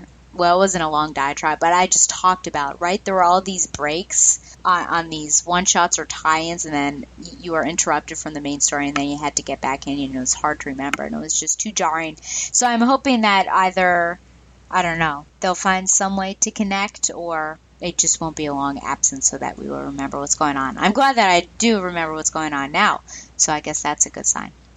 I love that there are different artists and writers for the different stories. Um, I, I, I think that it's great to number one. This is book. I think this book in particular is just a great way to showcase that. Uh, and, and, this isn't the first time that we've seen that. We, we saw it with, if you remember, Batgirl Annual, um, and I connected it to that just because I remember Gotham Academy went into that annual. But it was just great that different stories were, you know, different, I guess, same perspective almost, but they're different characters, so why not have different artists and writers? And it's funny because Katie Cook, I don't really know who she is. I sort of know her art style for sure, but it's interesting because her booth and Artist Alley is always so long, and I'm like, who is this woman? And so here she is. Uh, my favorite was Animal Science 101, uh, definitely because of the art. I love Dustin Nguyen, and I just thought it was a lot of fun to see Colton and Eric get chased by a bat sheep, and then they have to dress up as sheep. And I, one does wonder why Langstrom decided to do that to them. Katie Cook, that I was speaking about, cute designs, but you know, I'm afraid the only thing I took away from it was the cute cat videos, which cracked me up and, and certainly made perfect sense because maps would totally be distracted by that. I liked uh, the art least of the Scotty Dog story, but I think it might have been the most important one because it gives us an idea and an insight into who Isla MacPherson is and about her past. And that's one of the, the more intriguing characters I feel, and one that each time she pops up, I'm like, who is this woman? What's going on? What's her connection with Bruce Wayne? Who is she? Who is she? And so finally, we get a little taste of her past. Not very happy, uh, not the happiest story for sure, but meeting this friend that you know, she's carried with her at the very least those glam shots, but I'm sure she's kept in touch somehow, and now her friend is La Pisada. And by the way, La Pisada means the footprint. You know, maybe it's the idea that she doesn't leave a footprint, or maybe she does, who knows. But it'll be interesting to see if we learn any more about that. I'm going to give it a little bit higher than Batgirl 8.5 out of 10 diplomas, graded a little bit down just because of the the art there on Scotty Dog and the fact that it doesn't further our main storyline, but nonetheless cute. And of course, I wouldn't skip reading this. It was that weird scheduling, right? Black Canary. So I've got two Black Canaries, six and seven. Grading kind of low for these. Six, I'm giving a five out of ten rock stars, and seven, I'm giving a six out of ten. I really like the art there. For some, it's just gotten really weird. These last two issues got super weird. There was a bit of a time warp and now her husband Kurt is old. There's a weird duel contest in order to blow up a stadium with sound, and Bo Maeve ended up helping out uh, Dinah and everything. And Amanda Waller shows up. It just got a little strange, a little strange, maybe a little bit confusing. I did read them though, so I'm, I'm hoping that I don't know we get back on track, or is this sort of the end? You know, is it seems like the concert tour is is running out. So I don't know what's going to happen there. I'm hoping that eight and, and on will will get back to something now that these shadowy creatures were sort of done there, but I have no idea where that leads us. So I'm looking forward to, I guess, and slash interested to see where Black Canary goes from here. Well, next up is Batman 66. Thank you very much, Stella. Hi, Bat fans. I have missed you one and all. Welcome once again to the Batman 66 review segment. Thank you for downloading, and as always, thank you for not fast forwarding. I'm Chris, and I'm very glad to be with you today as I'll look at two issues. Batman 66 meets The Man from Uncle, numbers 2 and 3, both featuring our favorite Domino Daredevil, Batgirl. Issue number 2 was cover dated March 2016, and issue number 3 was cover dated April 2016. The cover art was provided once again by Michael and Laura Allred, and the contents were originally released in download format. Issue number 2 contains The Batman Affair, Chapter 2, Bruce Wayne, Agent of Thrush? Question mark. Written by Jeff Parker and pencils by David Hahn, and the inks by Karl Kesel and David Hahn. Our chapter opens at Gotham Police Headquarters. When we last left our heroes, they were stunned to learn of the mass escape from Arkham Institute.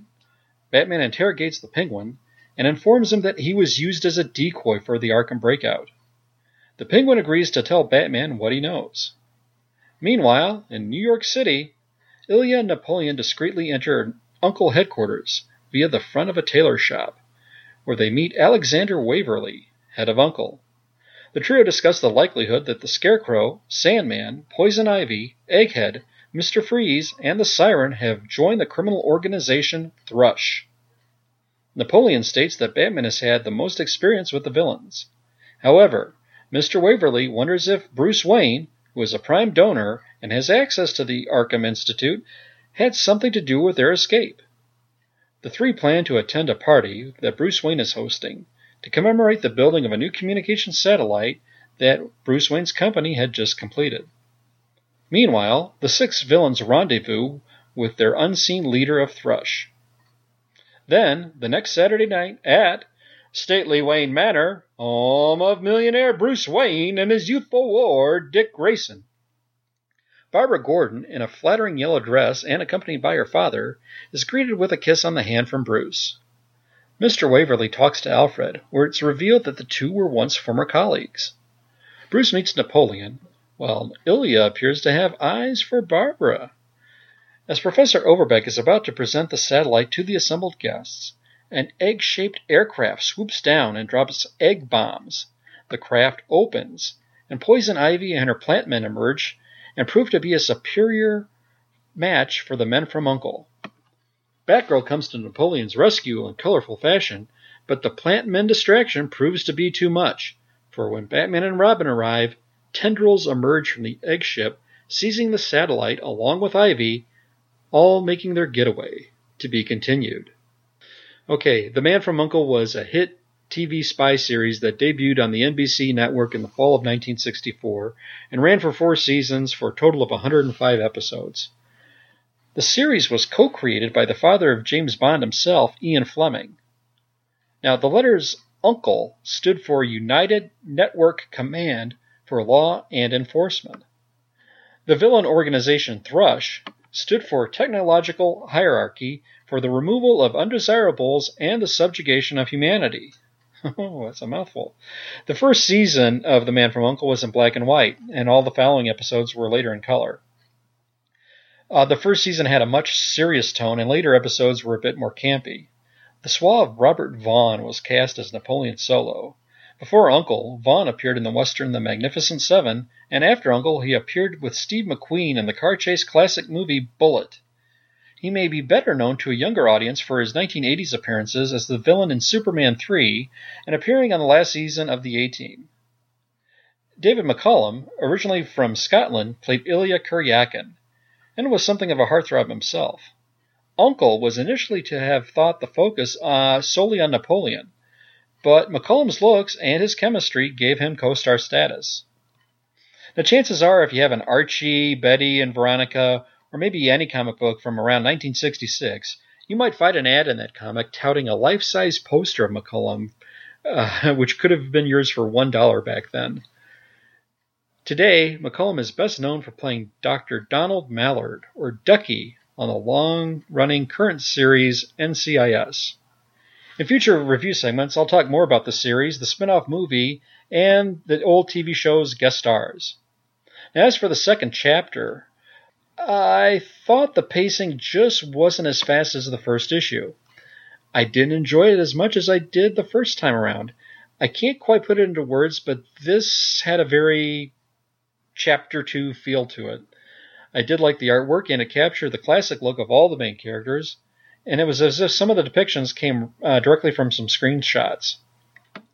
The cameo of Professor Overbeck was a nice touch. Batgirl looked very flattering, as did Poison Ivy, who seemed to put on her green stocking somewhere between panels. So with that, I'll give Batman 66 Meets the Man from Uncle number 2 7 out of 10 bats, down a notch from the previous issue. Over on the TBU website, Jerry Green gave this 3 out of 5. We move on to issue number 3. All credits are the same with a slight change of Pasquale Qualano doing some pencils and Karl Kesel handling all the ink chores. The Batman Affair, Chapter 3, Cast a Wide Net, takes place immediately where we left off. Batman tells the other law enforcers that Egghead and Poison Ivy actually had stolen a fake empty shell of a satellite with a band transponder concealed inside. The real satellite was back at Wayne Space Lab. The congratulations are short lived, however, as a transmitter from one of Ivy's decayed plant men speaks to the group and states that it is aware of the ruse and the operation was merely a test to see if the new Thrush operatives would, would obey their commands. Ah, and what about those other operatives? From there, we see that the Scarecrow and Olga managed to commandeer a ship in the Atlantic. The Sandman has infiltrated an embassy dinner somewhere in a foreign land, and he's there to get state secrets. Meanwhile, Mr. Freeze and the Siren manage to steal a device called the Moleculator from a secret lab in London. Now, back at the Batcave, Batgirl is revived after being given a whiff of bat sleep somewhere off panel, and the three heroes have a video conference with Ilya Napoleon. Clues left behind the previously mentioned capers are then analyzed, and the culprit's handiwork is deduced, which the trail leads our heroes then to convene in Monte Carlo, where there will be a royal party with many industrialists in attendance. Ilya and Napoleon fear that they will be recognized by Thrush agents who may be there when Batman suddenly removes his cowl, saying no one will suspect he'd be out of place as Bruce Wayne. To be continued. Okay, so the big reveal. Or is it? I presume this is a ruse of some sort, and I find it doubtful that Bruce is ready to reveal himself to Batgirl and the men from Uncle. But if so, how does he explain it? Okay, I confess, while I've seen the quote unquote shock identity reveals before, I really want to see where the story goes from here. I love this cast of characters. I like that Batgirl is working alongside Batman and Robin with no chauvinistic asides questioning her abilities.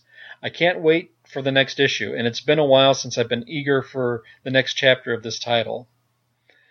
This does read like a chapter, though, and Parker does have a lot of characters to move. I think he's doing a pretty good job with it so far. I didn't notice too much of a slight art change that affected the story overall. Now, over on the TBU website, Jerry Green gave this three and a half out of five. I'm bumping up my score as well, giving this seven and a half out of ten bats. Okay, before I go, Stella previously mentioned a message on the board from Glenn Garrell. Hi, Glenn. Glenn, I hope I'm pronouncing your name right, and my sincerest apologies if I mispronounced your name.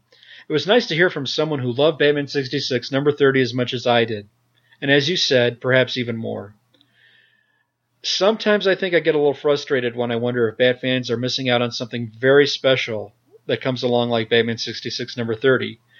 You restored my faith a bit when I read about the impact the issue had on you.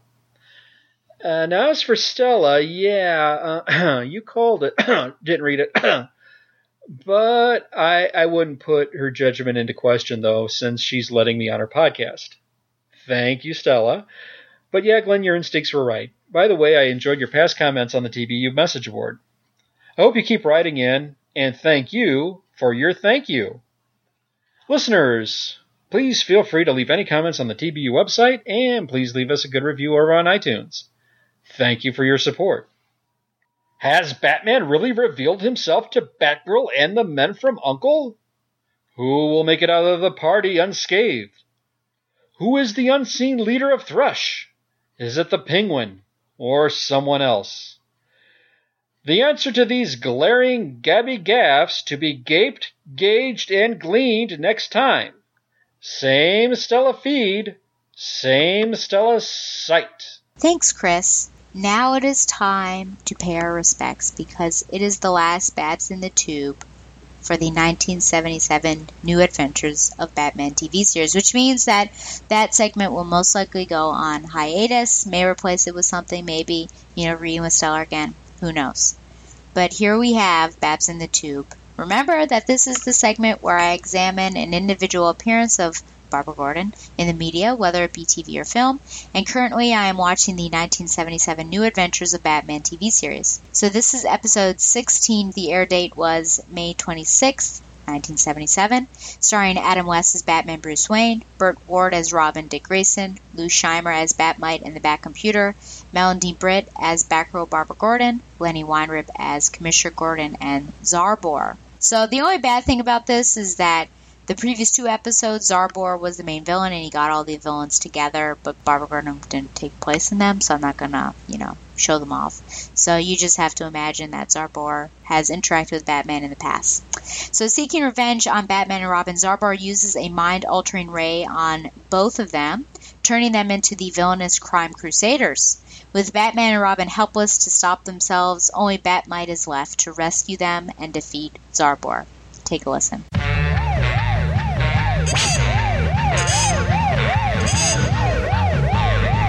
Greetings, Bat fans. This is Batman. And Robin, the Boy Wonder.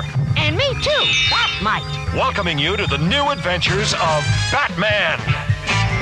Watch us wage our never ending battle of good versus evil. Ride with us as we chase the greatest array of villains the world has ever seen, proving that crime does not pay. Get set for thrills and action. Join me, Batman. And me, Robin the Boy Wonder. And Batgirl. And me too, Batmite. In the super new adventures of Batman.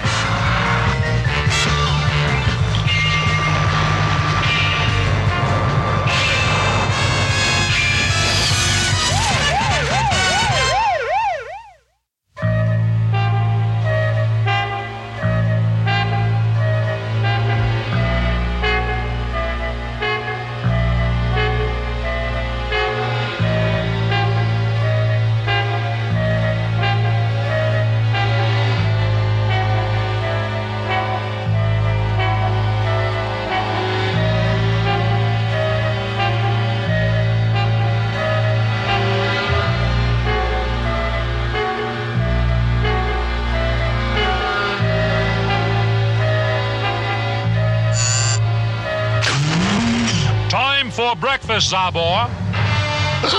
He's gone, but but that's impossible. Not now, it isn't. Bye bye.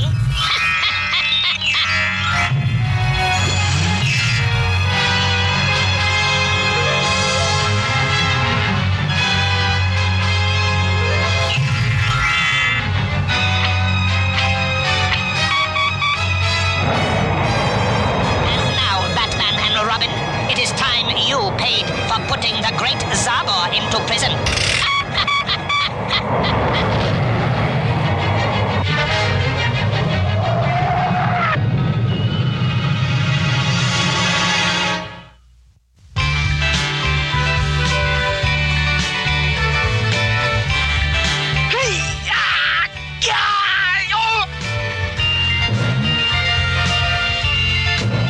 think I gave up a nice, quiet game of chess for this. He's all yours, Bruce. No, you don't, Brucey boy. I want it cracking, Zarbor. Batmite.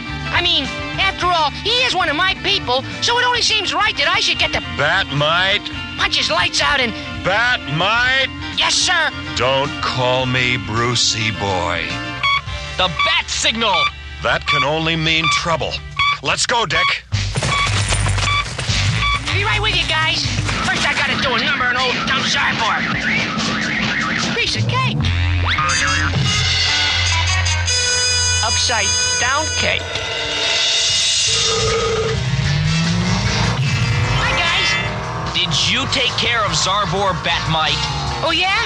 No problem for karate experts such as myself. Zarbor's no problem for anybody anymore. Yeah, I can see him sitting in his escape proof cell right now, wishing he could get his hands on us.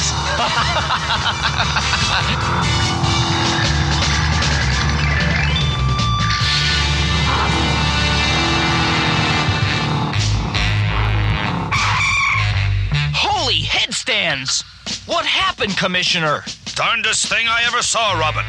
I was working in my office when all of a sudden the whole building did a big flip flop. Luckily, nobody was hurt.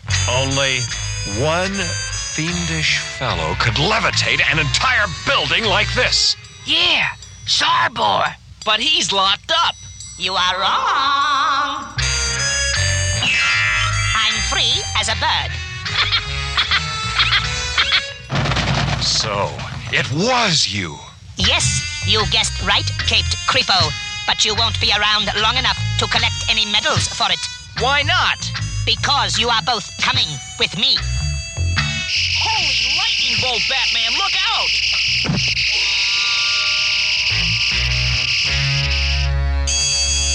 You shouldn't have done that, boy blunder.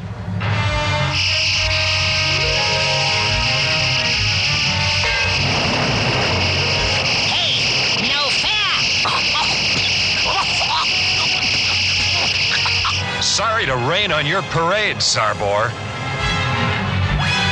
I'll be back. For you, Batman. he took Robin away. Poor Robin. Don't worry, Batmite. We'll get Robin back. oh, good. That should load off my mind. Dad, look! City Hall's right side up again. Well, that solves one problem, Barbara. But now we have a bigger one. Finding out what Zarbor wants with Batman and Robin. Maybe the Bat computer can come up with some answers.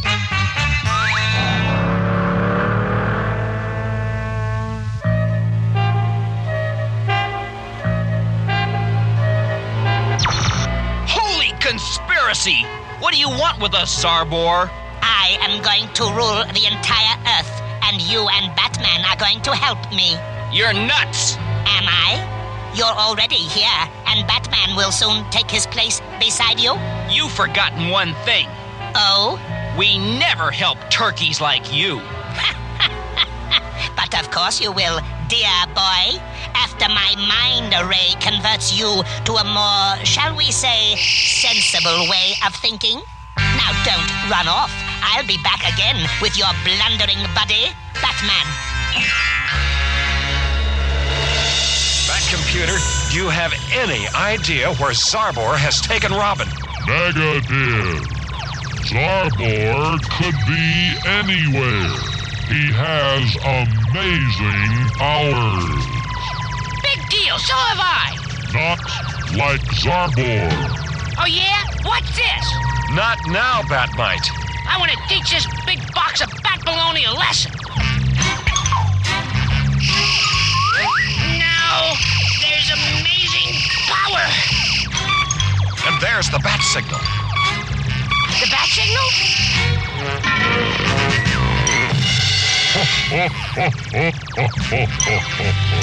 What's so funny? That's the result of amazing power.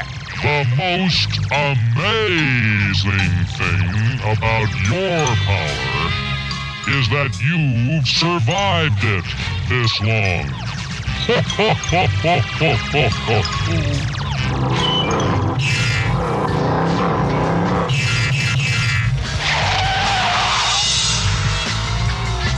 What's up, Commissioner?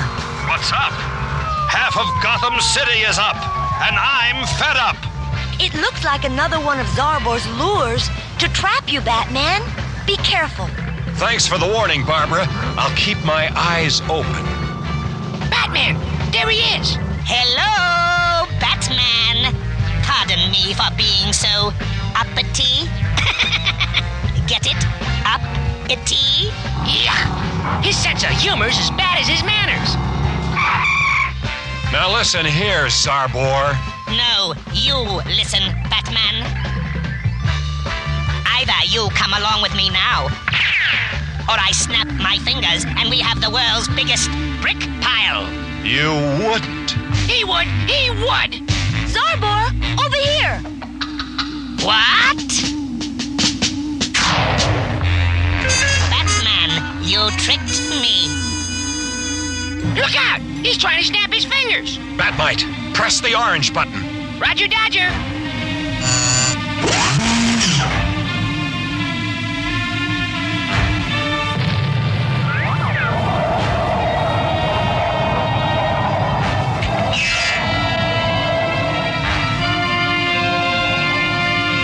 You pulled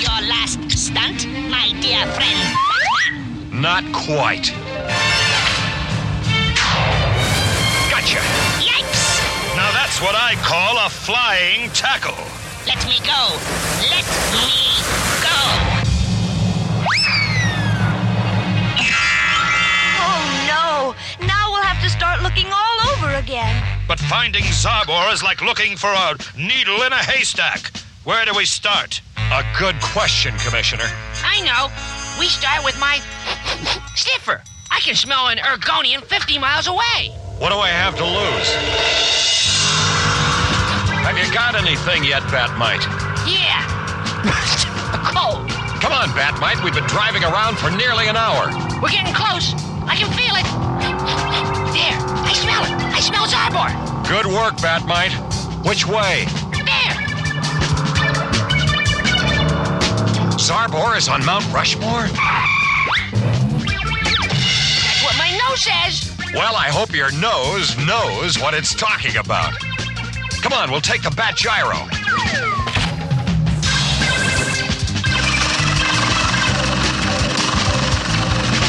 All right, Batmite, here we are. So where's Zarbor? I don't know, but keep moving. We're getting warmer. This is my lucky day. I can hardly believe it. Batman is delivering himself right to my front door.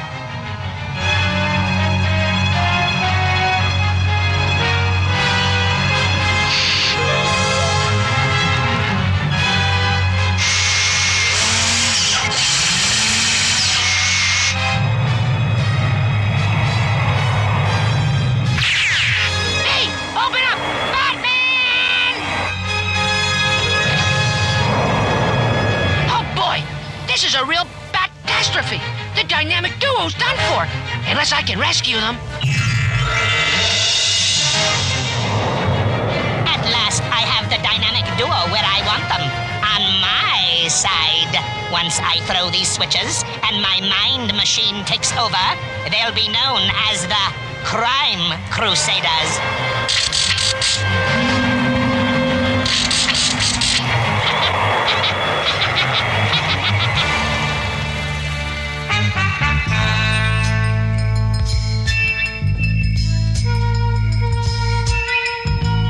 Mr. President, the Navy Department has recently. Good evening, gentlemen. Batman and Robin. What an unexpected surprise. We're not here as friends, Mr. President. We are now your enemies. Enemies? But I don't understand. Is this some kind of joke? No joke, Mr. President. Me and the Caped Crusaders are going to rule the world. They're crazy.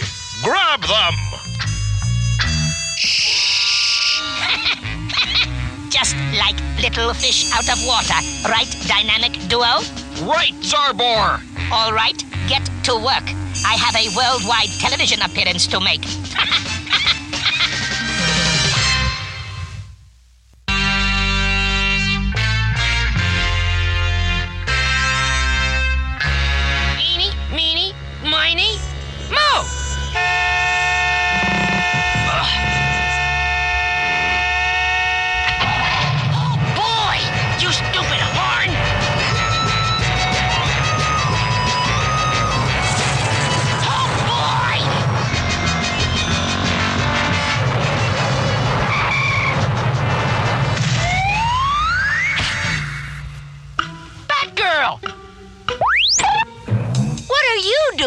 doing here, Batmite? I was trying to find Batman and Robin, but my finger got stuck in a horn, and I didn't know where the starter was, and I. Never mind. Any luck finding Batman and Robin? Well, no, but I. Batgirl, this is Commissioner Gordon. Do you read me? Go ahead, Commissioner. Turn on your bat vision. You won't believe it. Leaders of Earth, my name is Zarbor, and I have come from the dimension of Ergo to take over as your new world ruler. And the famed crime crusaders, Batman and Robin, will assist me. Batgirl, how? Shh! Do not doubt my powers, for as you can see, the President and his chiefs of staff have discovered the hard way that I am deadly serious. But I do not believe in standing on past victories, so here is a new display of my powers.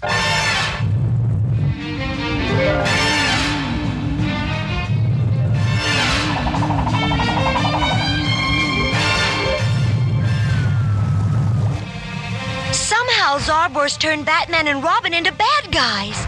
We've got to find them before it's too late. Commissioner, Batmite and I are on our way to Washington. Right, Batgirl. And good luck. But, but, but, Batgirl, Washington is four hours from here. Not if we use the jet boosters. We'll be there in ten minutes.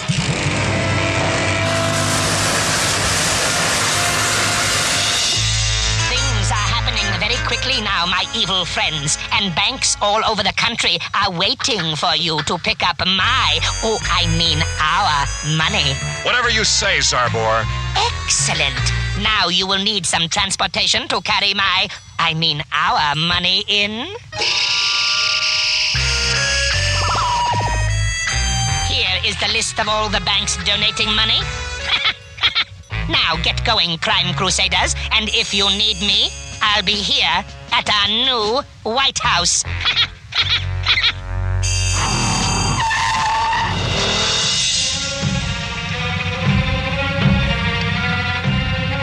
That's an even million dollars, Batman. Robin and I and Zarbor thank you. Why are you doing this, Batman? Two reasons wealth and power.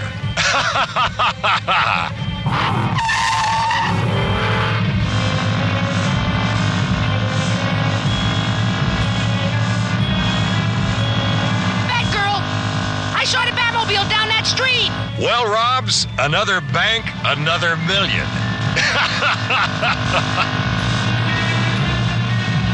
Hi, Caped Crusaders.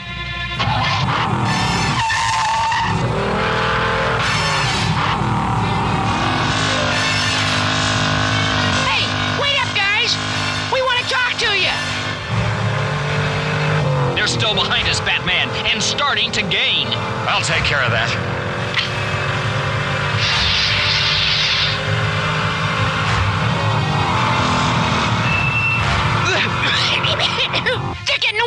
Away, Batgirl. Stay with them, Batmite. Use your magic. Good idea. See ya. That smokescreen worked like a charm, Batman. Good. How many banks are left? Three. You know something, Robs? Crime does pay. Hi, Caped Crusaders. Not anymore, Batmite. We're the Crime Crusaders. Now buzz off. No way. You're still the good guys. Cyborg's mind ray has just messed up your head. Buzz off, Ratmite. I'm staying. You're going. Staying. Going.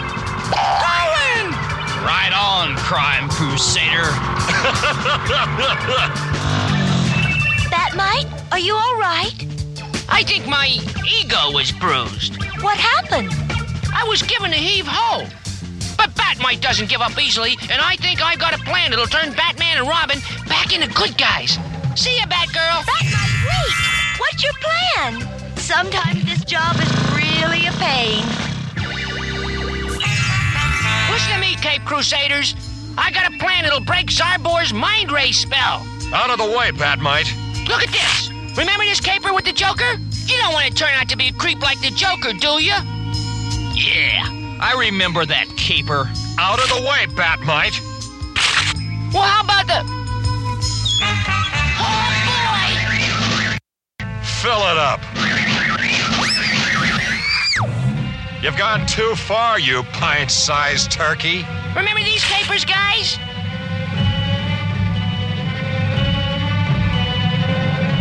Oh, I'm getting a headache. Holy migraine! Same here. That means it's working. Keep looking at the pictures, guys.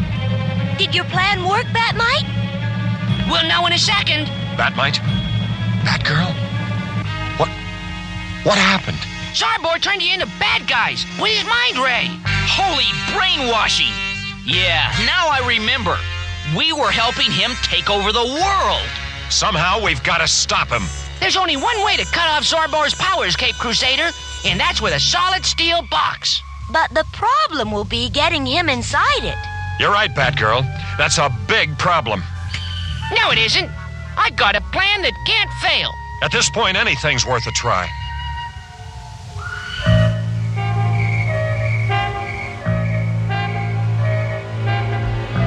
Taking over the world was easier than I thought, especially with the crime crusaders doing most of the work. Right, fellas? We have a couple of surprises for you, Zarbor. Batgirl, how did you ever manage that? Piece of cake. We got Batmite too, boss. Batmite? Oh, this is my lucky day.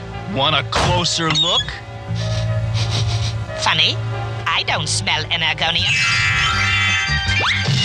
You take me for a fool?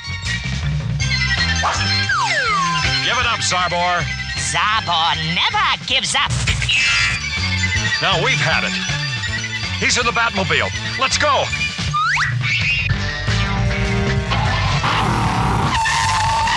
Use the bat hooks.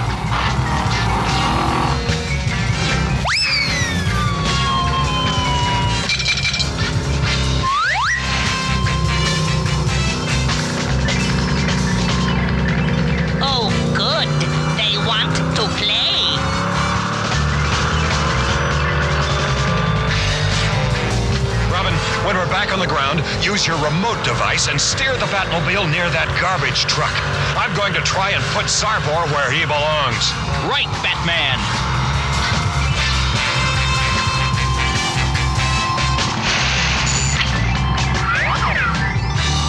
What is this? Good. Hold it there, Robin. Adios, Zarbor.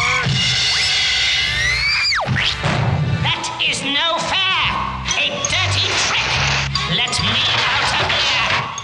Know something, guys? I think Zarbor has found a new home. Gadzooks! It smells in here. Help!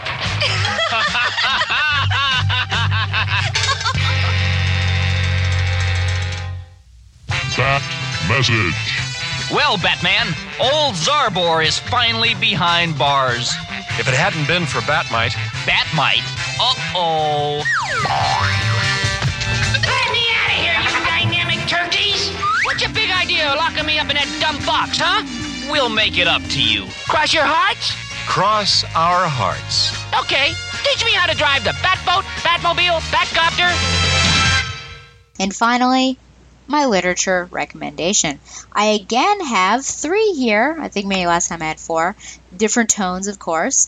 First up is A Separate Peace by John Knowles. A Separate Peace is set at a boys' boarding school in New England during the early years of World War II.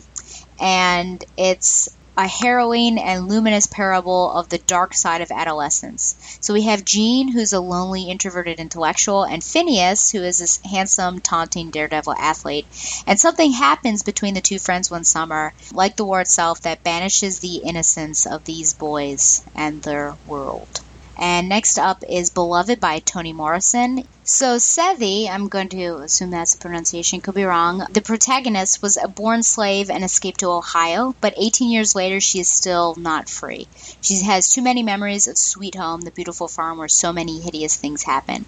And Sethe's new home is haunted by the ghost of her baby, who died nameless and whose tombstone is engraved with a single word, beloved, and who may have just returned from the grave. And my final one is Master and Margarita by Mikhail Bulgakov. This novel alternates between two settings. The first is 1930s Moscow, where Satan appears at the Patriarch Ponds in the guise of Professor Woland, a mysterious gentleman magician of uncertain origin. He arrives with a retinue that includes a grotesquely dressed valet Koroviev, the mischievous, gun-happy, fast-talking black cat Behemoth, the fanged hitman Azazello, the pale face Abadonna, and the witch Hella. They wreak havoc targeting the literary elite and its trade union MASSOLIT. And uh, its privileged headquarters is Griboyedov's house, which is made up of corrupt social climbers and their women, wives and mistresses alike, bureaucrats, profiteers, and more generally skeptical unbelievers in the human spirit. And then the second setting is Jerusalem of Pontius Pilate, described by Woland in his conversations with Berlioz and later echoed in the pages of the Master's novel. And this part of the novel concerns Pontius Pilate's trial of Yeshua ha Nostri, his recognition of an affinity with and spiritual need for uh, Yeshua and his reluctant but resigned submission to Yeshua's execution. And it's all a bit of a. Um, satire because at that time, Russia at that time um, were filled with atheists, so it's sort of um, poking fun at that. So there you go. Separate Peace, Beloved, and Master Margarita, three different times in history, three very different novels. Well, thank you so much again for listening, and thank you to Professor Allen for popping on and discussing some vintage issues with me. Remember, you can send any questions or comments to batgirltooracle at gmail.com. Remember, if you are interested in coming on the Minority Report and just sharing your insight or your history or, you know, your background and what you think, please send me an email, batgirltooracle, and, and let me know. Like the show on Facebook or sh- follow it on Twitter at Batgirl Follow the Batman Universe on Facebook and Twitter as well. And once again, thanks to Mile High Comics for sponsoring Batgirl the Oracle, the Barbara Gordon podcast. And until next time, hope you all had a lovely Valentine's Day. So fly on, Babs lovers. Just plain Barbara Gordon, masquerading for a lark as she rides into the night on her special Batgirl cycle. Who knows? Is the dynamic duo destined to become the triumphant trio? Only time will tell us more about this dazzling daredoll. Ah, I love a happy ending, don't you?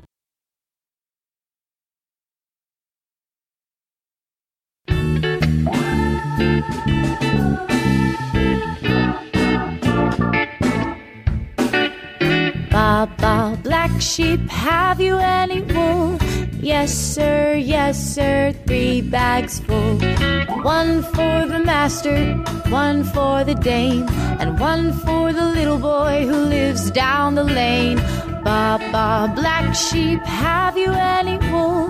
Yes, sir, yes, sir, three bags full.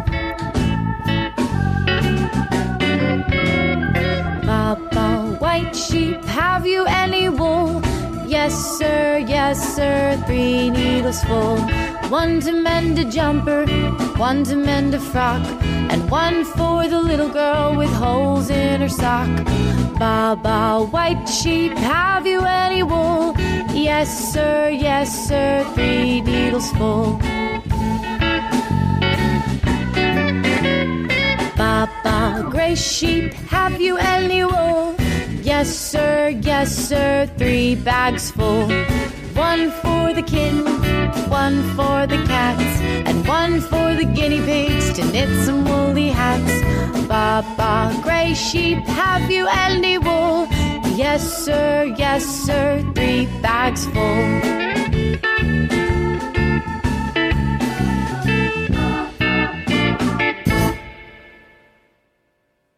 Oh man. Well, the church th- th- that's some meaty topics there. The uh, church history and philosophy and religion. Yeah. We've talked about the the Daredevil TV show. Okay. Yeah, we've talked about we did a uh, a Hanukkah story. Oh, a Hanukkah story. Okay. See, we are we are uh, we are uh, open to all. We talked about the Spectre, Oh, the yeah. great DC character, the Spectre. Yep. And many more exciting things to come. That's pretty cool. Yep. Well, you're in a good time. You're in the mid- middle of Lent. So, See? yeah. this is yeah a good time. I was thinking, what if I ever gave up podcasting for forty days? Oh, man, that would, that would be hard. It would be. I gave up comics one time. Oh, no, that that would be tough. Yeah, no comics, and I also did not peruse any comic websites. It was very hard. Man, oh man. Yeah. I gave up TV one year. That was hard. That was many years ago. That was a long time ago. Oh, I've I've I've not fallen for that trick again. oh gosh. No way. No. Well, that's because there are too many good things on. See, it does make it. I guess theoretically that would make it more of a sacrifice, but picky, picky, picky. Yeah, So how you feeling? Are you feeling good? I am feeling. Very- I was very worried about you. You were worried. the last couple Oh gosh, yeah. About you a couple of days ago. Yeah, I uh well, I didn't expect to get sick. Apparently the whole That's what it's. Uh, didn't it sound like the whole family? Yeah, the whole family got ill apparently, so it must have been this pizzeria that we went to, but luckily I only had a banana after breakfast, but my my stomach really wanted to get rid of that banana, something fierce. Yeah. Yeah. So, yeah. But thank you for your concern. I made it back. I was stuck down there and sick and, you know, without my mother, which was sad too, but No, no. yeah, I know. I blamed her. I said, "Where were you?" And she said, "I'm sorry, I wasn't there for you." But uh, How, how long have you been out there in Charlottesville? uh, this will be my, uh, I guess, tenth year if you're counting college, because I went. This is college town, UVA. So I went to Right. UVA, then I went back home, and then I was just hired eight days before school started in 2010, and then have stayed up Nice. here. Yeah. Very nice. Very nice. Yeah, I lived in Richmond for about. Oh. Yeah, I went to University of Richmond, Okay. and then we moved out from Richmond out here to Ohio about fifteen years ago. Oh, yeah, wow. around- Okay. Yeah, ninety nine now. Yep. Very cool. Shag, I finally met him in person last, well, this recent summer. Uh, uh, on part of his world tour. Yep. So that was That's fun. Yeah. Yeah, we had a whole group here, and uh, I guess you and you and Tom probably right. Yep. the three of you. Yeah, that sounds like Charlottesville sounds like uh, podcasting central It does, yes. You'll have to come down and visit. on our too. on our on our next trip to Richmond. There you My go. wife, my wife's family still in Richmond. Ooh, and you can bring You know, Emily. can- exactly. Can, you know, I could dump the dump the wife with her family for a day. Wait, she's not listening. And then uh, stay. What? No, sorry. oh my gosh. And then uh, and then uh, Emily and I can swing out there to Charlottesville. Yeah. it's perfect. It's Okay. perfect. Wow. Did you hear you when you said that? No, I don't. Yes, maybe, possibly. Oh, wow. Yes, Is she tolerant of your podcasting? she is. Uh, she is somewhere between. Uh, y- yes, It- f- f- there are lots of habits okay. that could that that that could cost a lot more money. Okay, that's true, actually. lots of hobbies Yep. and bad habits that could cost a lot more money than podcasting. Okay. I think that's her approach. Oh gosh, At least you do it during the daylight hours. See, and she's and she she's pretty geeky. Okay. I think We're you gonna, need it. Yeah. gonna- we're gonna catch up on some Supergirl tonight. I think. Okay. Sounds good. So there, so there. Yep.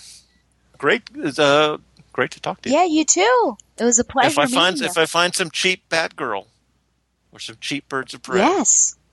we will uh, have to return the favor I look forward to it. and have you on the quarter bin. Sweet. And that's a promise. Oh. And and in this political season, Okay. you can believe Uh huh. every promise that's made. Oh, okay. I'm Professor Allen, and I approve this ad. Oh, okay. No, wait, what? You can believe there's going to be some bloopers now. I was thinking to myself, there aren't going to be any bloopers. You stopped Now recording, right? No, it's still recording. No, no, what are you doing? Yeah. After Because I was about I was about to tell you what I really think about Tom Pannery. Tom So I'm Pannery. glad that so I'm glad that you uh please stop the recording. Stop